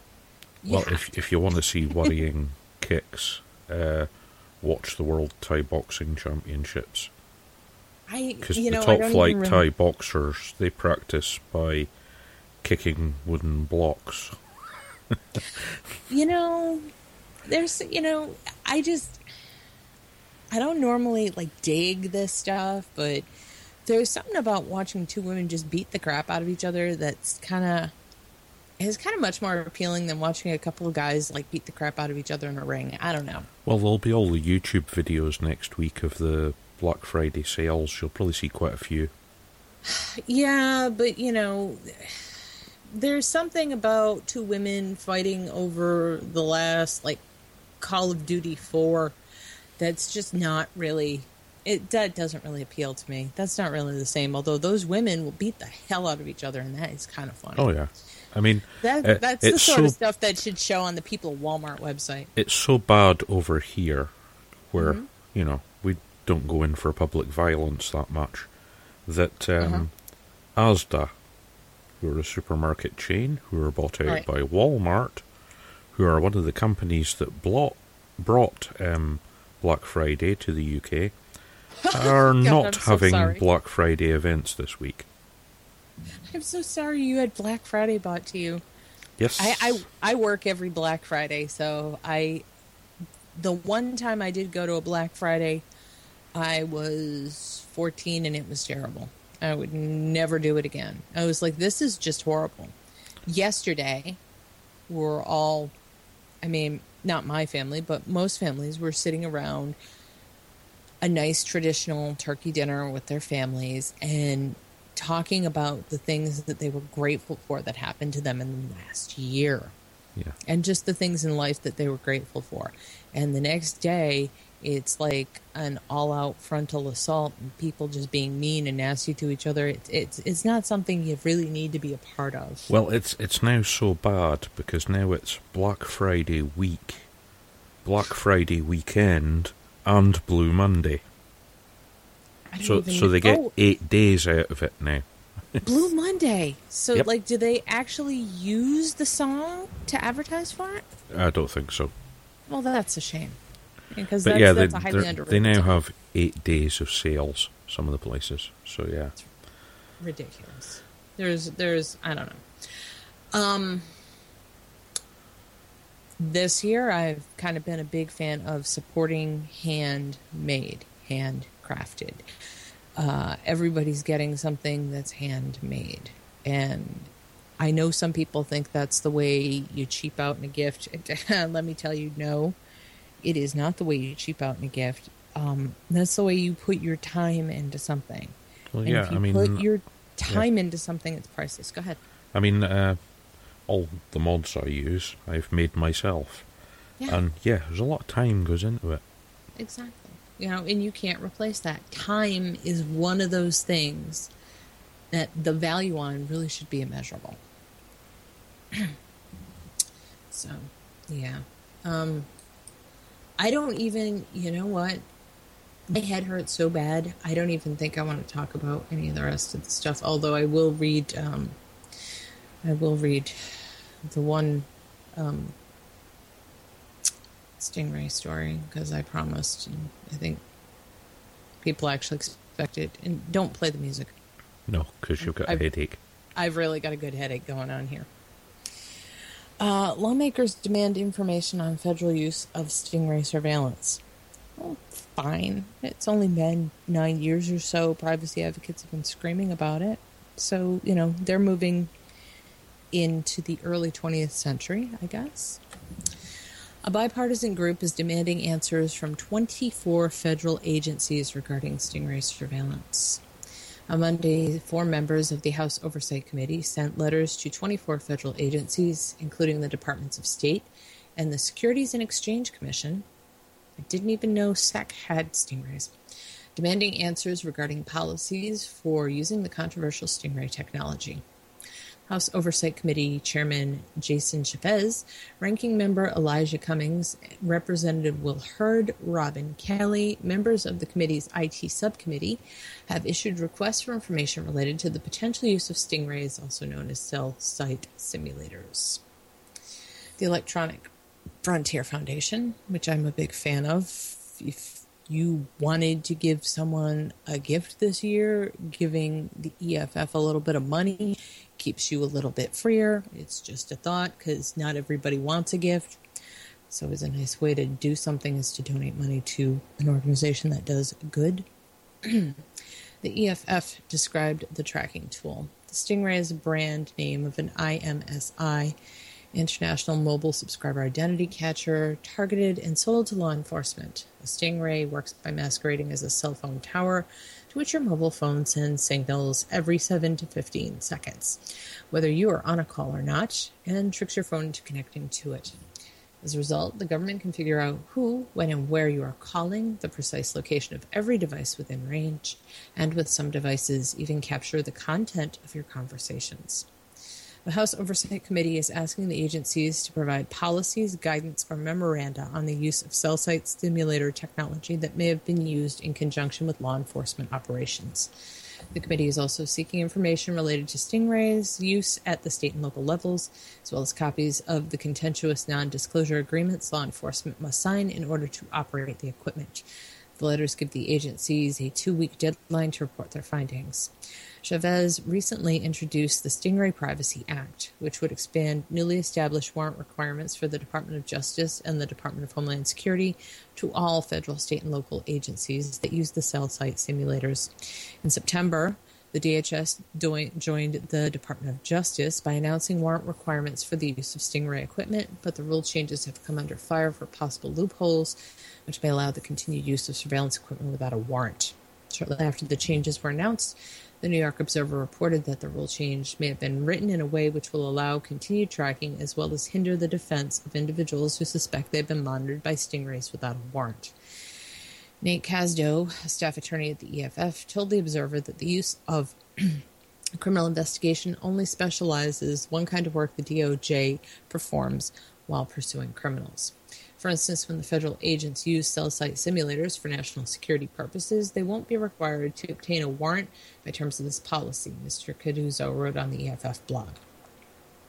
Senator Patrick Leahy, ranking member of the state's Senate's Judiciary Committee also expressed concerns over the language used in the rules, specifically the exemptions to getting a warrant.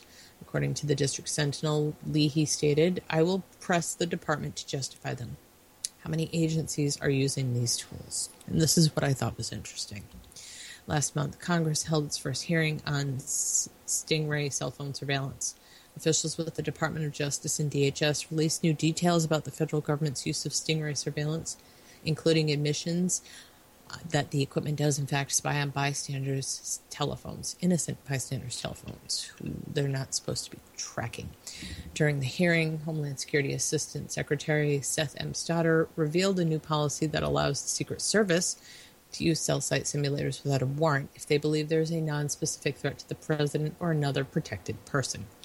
Stodder stated that under the exempt, exceptional circumstances, exemptions would be made for the use of the device that would require only approval from an executive level personnel at Secret Service headquarters and the U.S. Attorney for the relevant jurisdiction. Despite the exemption, Stodder said the Secret Service would not use the devices in routine criminal investigations. Just days after the congressional hearing, The Guardian released the IRS revealed that the IRS is also making use of the Stingray devices. As of November 2015, the ACLU has identified 45 different local police departments, state and federal agencies who are using the tools. Known federal agencies employing the technology include the DHS, the DOJ, the IRS, the Secret Service, the NSA, and the FBI. Well, yes. Yay.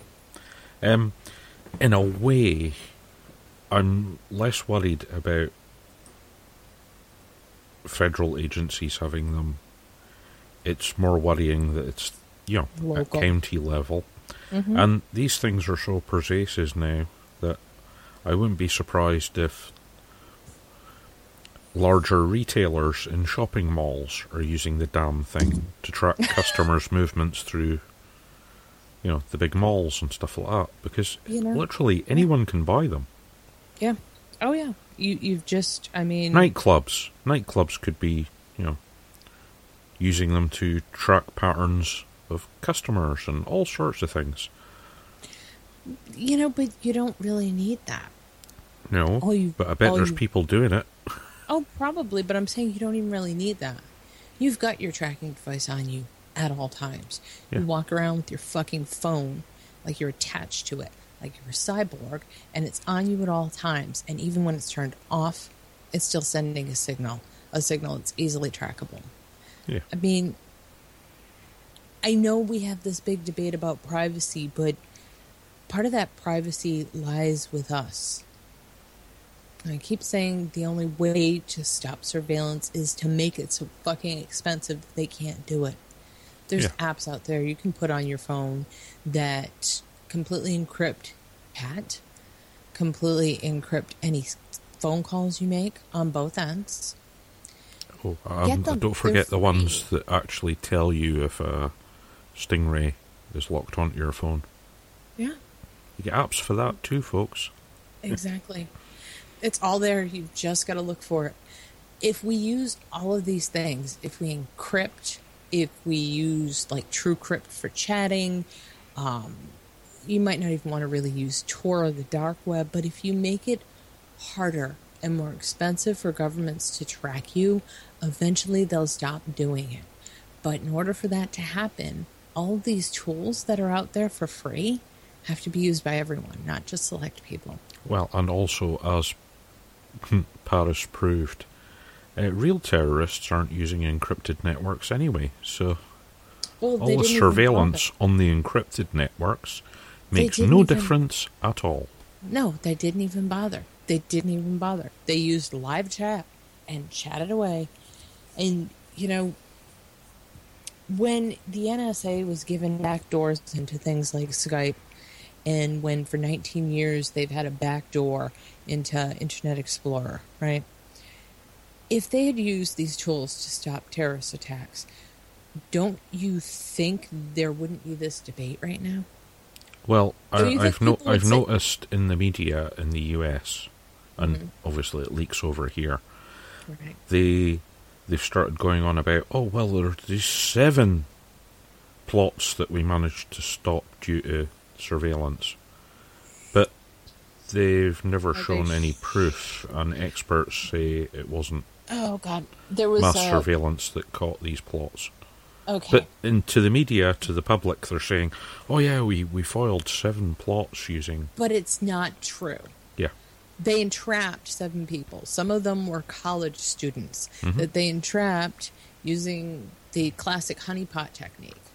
And Yeah. I've got to say to you, when your own government is using prostitution to get somebody who might not be mentally competent to talk about committing a crime so they can arrest them, so they can say, look, we caught a domestic terrorist, you have a problem with your country. And that's what we have. That's two or three of the seven. And actually saw a documentary about that the other day. Yeah. Um, the college student who was entrapped, he was just released from prison. He spent 10 years there. And it's the, the, fact the general public just take them on their word. Oh, seven plots. Oh, right, great. You're like, all I'm no, going to say not. is, all I'm going to say is this: I think most vapors, or most vapors who are active, or most vapors who like listen, or who actually kind of comb through and really read the news with a skeptical eye, they know these things that are being repeated on live TV through things like Fox or, or other news networks, they're not really reliable. Oh. Uh, it's if you watch the nightly news and then you want to see something really fun, get on your computer, go to Voice of America, and look at what Voice of America broadcasts during the day. I guarantee you will find that the coverage is damn near identical. Voice of America is the propaganda arm of the U.S. government that we broadcast the news to other countries from, right? So, like, um, I'm trying to think, um, RT. RT is Russia's arm of like Voice of America. Okay, Yes. that's their propaganda arm. RT America still better, still better than most of the news coverage we get here. Not great, but also biased, um, but just biased in a different way. Um, and that should tell you something. If the coverage is virtually identical and all the stories are the same, why are we broadcasting propaganda to the American public? Yeah. Well, I mean, personally, the only mainstream providers I pay any attention to, and yet again, they are still biased, but not as much, are the BBC and Reuters. Um, they still have issues, but at least, at least they report stuff from everywhere, as long as it doesn't conflict with uh, their own personal little peccadillos because they never broadcast. Neither Yeah. of those ever seem to do anything about vaping, unless it's negative. teleSUR, is very good. Um, if you're looking for some just really interesting broadcasting, that Noam Chomsky has his own show over there. Where the Hmm. hell are you going to find Noam Chomsky on on regular TV? Nowhere. teleSUR, has him. Well, And, that's because you the know, average member of the public viewpoint. doesn't understand anything Noam Chomsky talks about, so that's why he can't be on a major network. they understand it, but what you know what they need? They need Noam Chomsky needs a genie. yeah. You you and Jeannie actually make it so other people can listen to me sprout off about these things. Without that, the show's unlistenable. Right? That's what Noam that. Chomsky needs. Well, Yeah. you know what I mean. Yeah. So that's what he needs because his Well, I- I- message I will- is valid and worth listening to. Go ahead. I will say one of your major, uh, brutally honest media broadcasts is John Oliver. Oh, yeah. I think it's pretty sad when comedians are telling you more truth than broadcast journalists are. Yeah. That that's But I've I have noticed a creep affairs. on Facebook that more and more people in the US, when they refer to news stories, refer to John Oliver. Mm-hmm. the news agencies Well, Which shows you the state of the news agencies. I think it's pretty pathetic over here when, and I don't really watch it, but it most people who listen know that my parents live with me and they're older. So on my days off when I'm not at work at ridiculous o'clock in the morning, I'll get up after I sleep in. So I get up about seven thirty, and that is massive sleeping in for me. And I'll walk out in the kitchen. I'll get my coffee, and my folks will be up and they'll be watching TV, and they're watching some god awful daytime programming, and it kind of cracks me up because they have shows at the beginning of the morning where they're like, and this was on Khloe Kardashian's news feed, uh, Twitter feed. I'm, really? How is any of this shit news? Yeah, we, we have early morning TV that's kind of like that as well. It's terrible. Um, we also, the UK, since digital broadcasting came in, we now have all the religious channels too.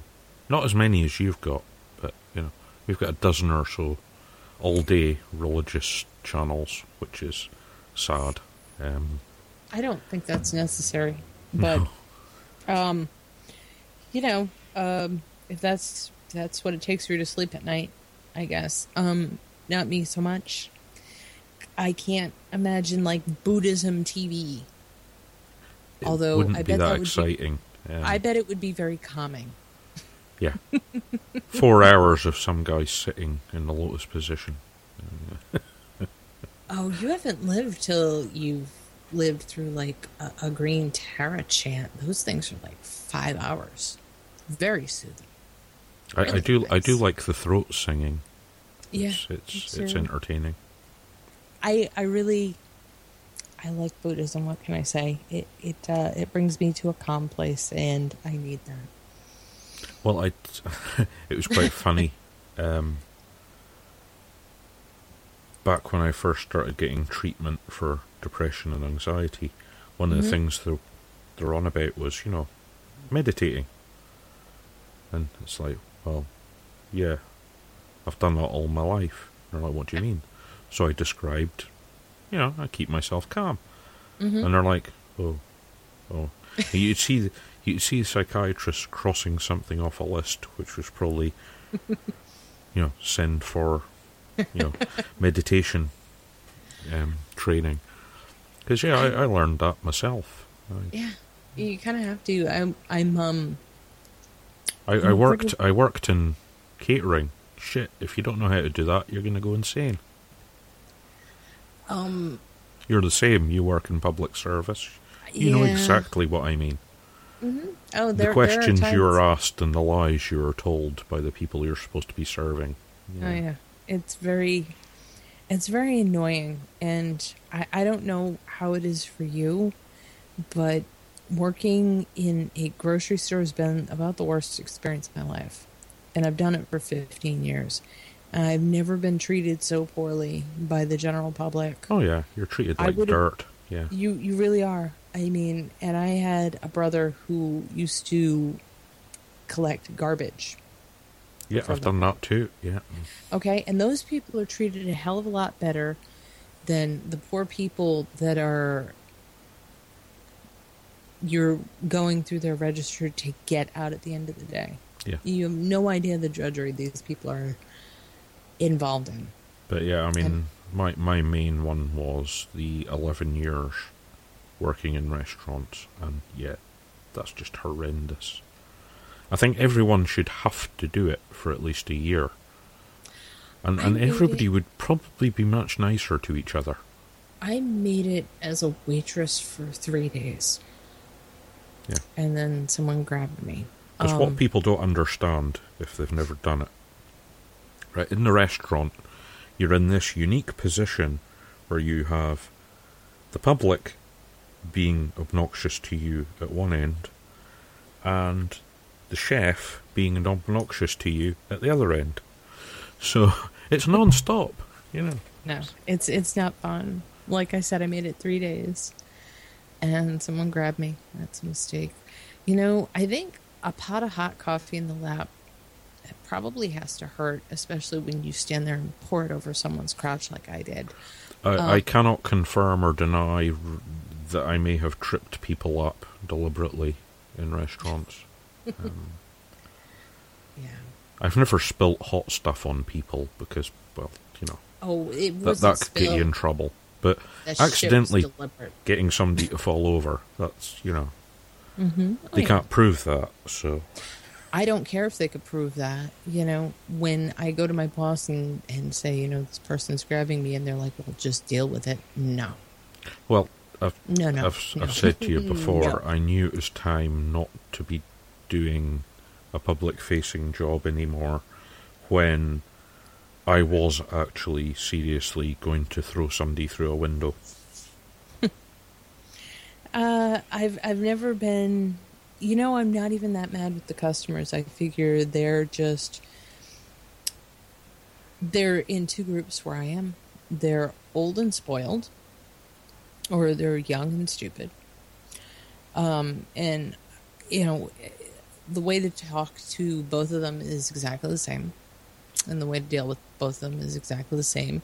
Kill them with kindness. But what I can't stand is the incompetence shown by people who are in positions of quote unquote leadership.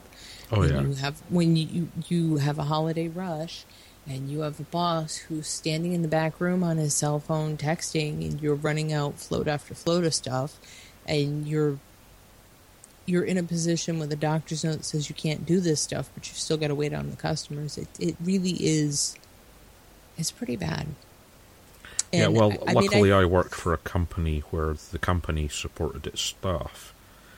In and even in the way that, as you say, managers who are lazy, not doing their job, not supporting their staff, were rooted out and got rid of. So yeah, I don't really do that, and I, I don't know why. Uh, that makes no sense to me, especially since the company I work for, is it's known for making a lot of money. yeah. It Well, makes billions. The best right? example I can give you, we had a trainee manager arrive at our hotel. Now, Right. At the time, our hotel didn't have a permanent general manager. So we're borrowing to cover the week. You know, it was like a man- managers from other hotels close by were coming in and covering days. So this uh, this woman arrived, and first day, I asked her to do something. She didn't know what I was on about, but she was a man. She was a she'd done a degree in hospitality management, so she thought she knew everything. But I asked her to do something, and she didn't know what I was talking about. And so I told her and got her to do it. And fun and stupidly, because she wasn't the brightest, that evening, the guy who's covering management arrived for the next day, and she mm-hmm. she was having a little com- complain to him about it, Mhm. and he was like, uh, oh, "Where have you worked before?" And she was like, "Oh, I've just finished my course in hospitality management," and he was like, "Well, good to meet you. Welcome to hospitality. You know fuck all. Welcome to your training." And that's what he actually said to her. Well, it's And true. he he did use fuck all as the term. you know, fuck all. Welcome to the business, you know. Yeah.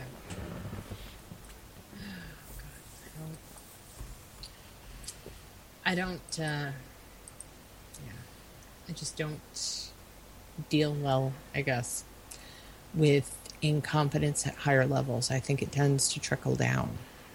I've I've called an area manager an idiot. Good for you. I didn't get fired or anything. Well, then he must have been a right fucking moron. Well, he realised later he was being an idiot and apologised, so it's quite good. So that was the success story then. Oh no, uh, he's the guy who promoted to be to be restaurant manager. He Mhm. he valued my opinion, so yeah. Nice. I don't know. It, uh, okay, so I'll try to end this tonight, I think, on something that I'm grateful for. And I'm grateful for once a week, every Monday, I get to come on here and do this. I'm grateful for you, and I'm grateful for Jeannie because you make the show a lot more listenable. I'm grateful for the people who listen. And I really, really hope that uh, by the new year, it's uh, it's just a better time for everybody. I think that's probably a good way to end it. Unless you want to play the Muppet song. Uh, oh God, I keep forgetting to load the Muppet song. Hang on.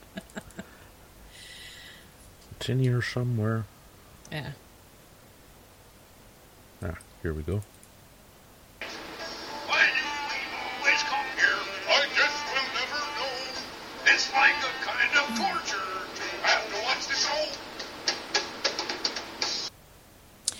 Yeah. I, I think we actually need to get that in HQ. Yeah, I'll work on it. I forgot this week. It's okay. I had a migraine this week. We couldn't do the Stingray song, so. All right, you guys. Good night. Have a good day off with your family if you get one. If you don't, I'm sorry.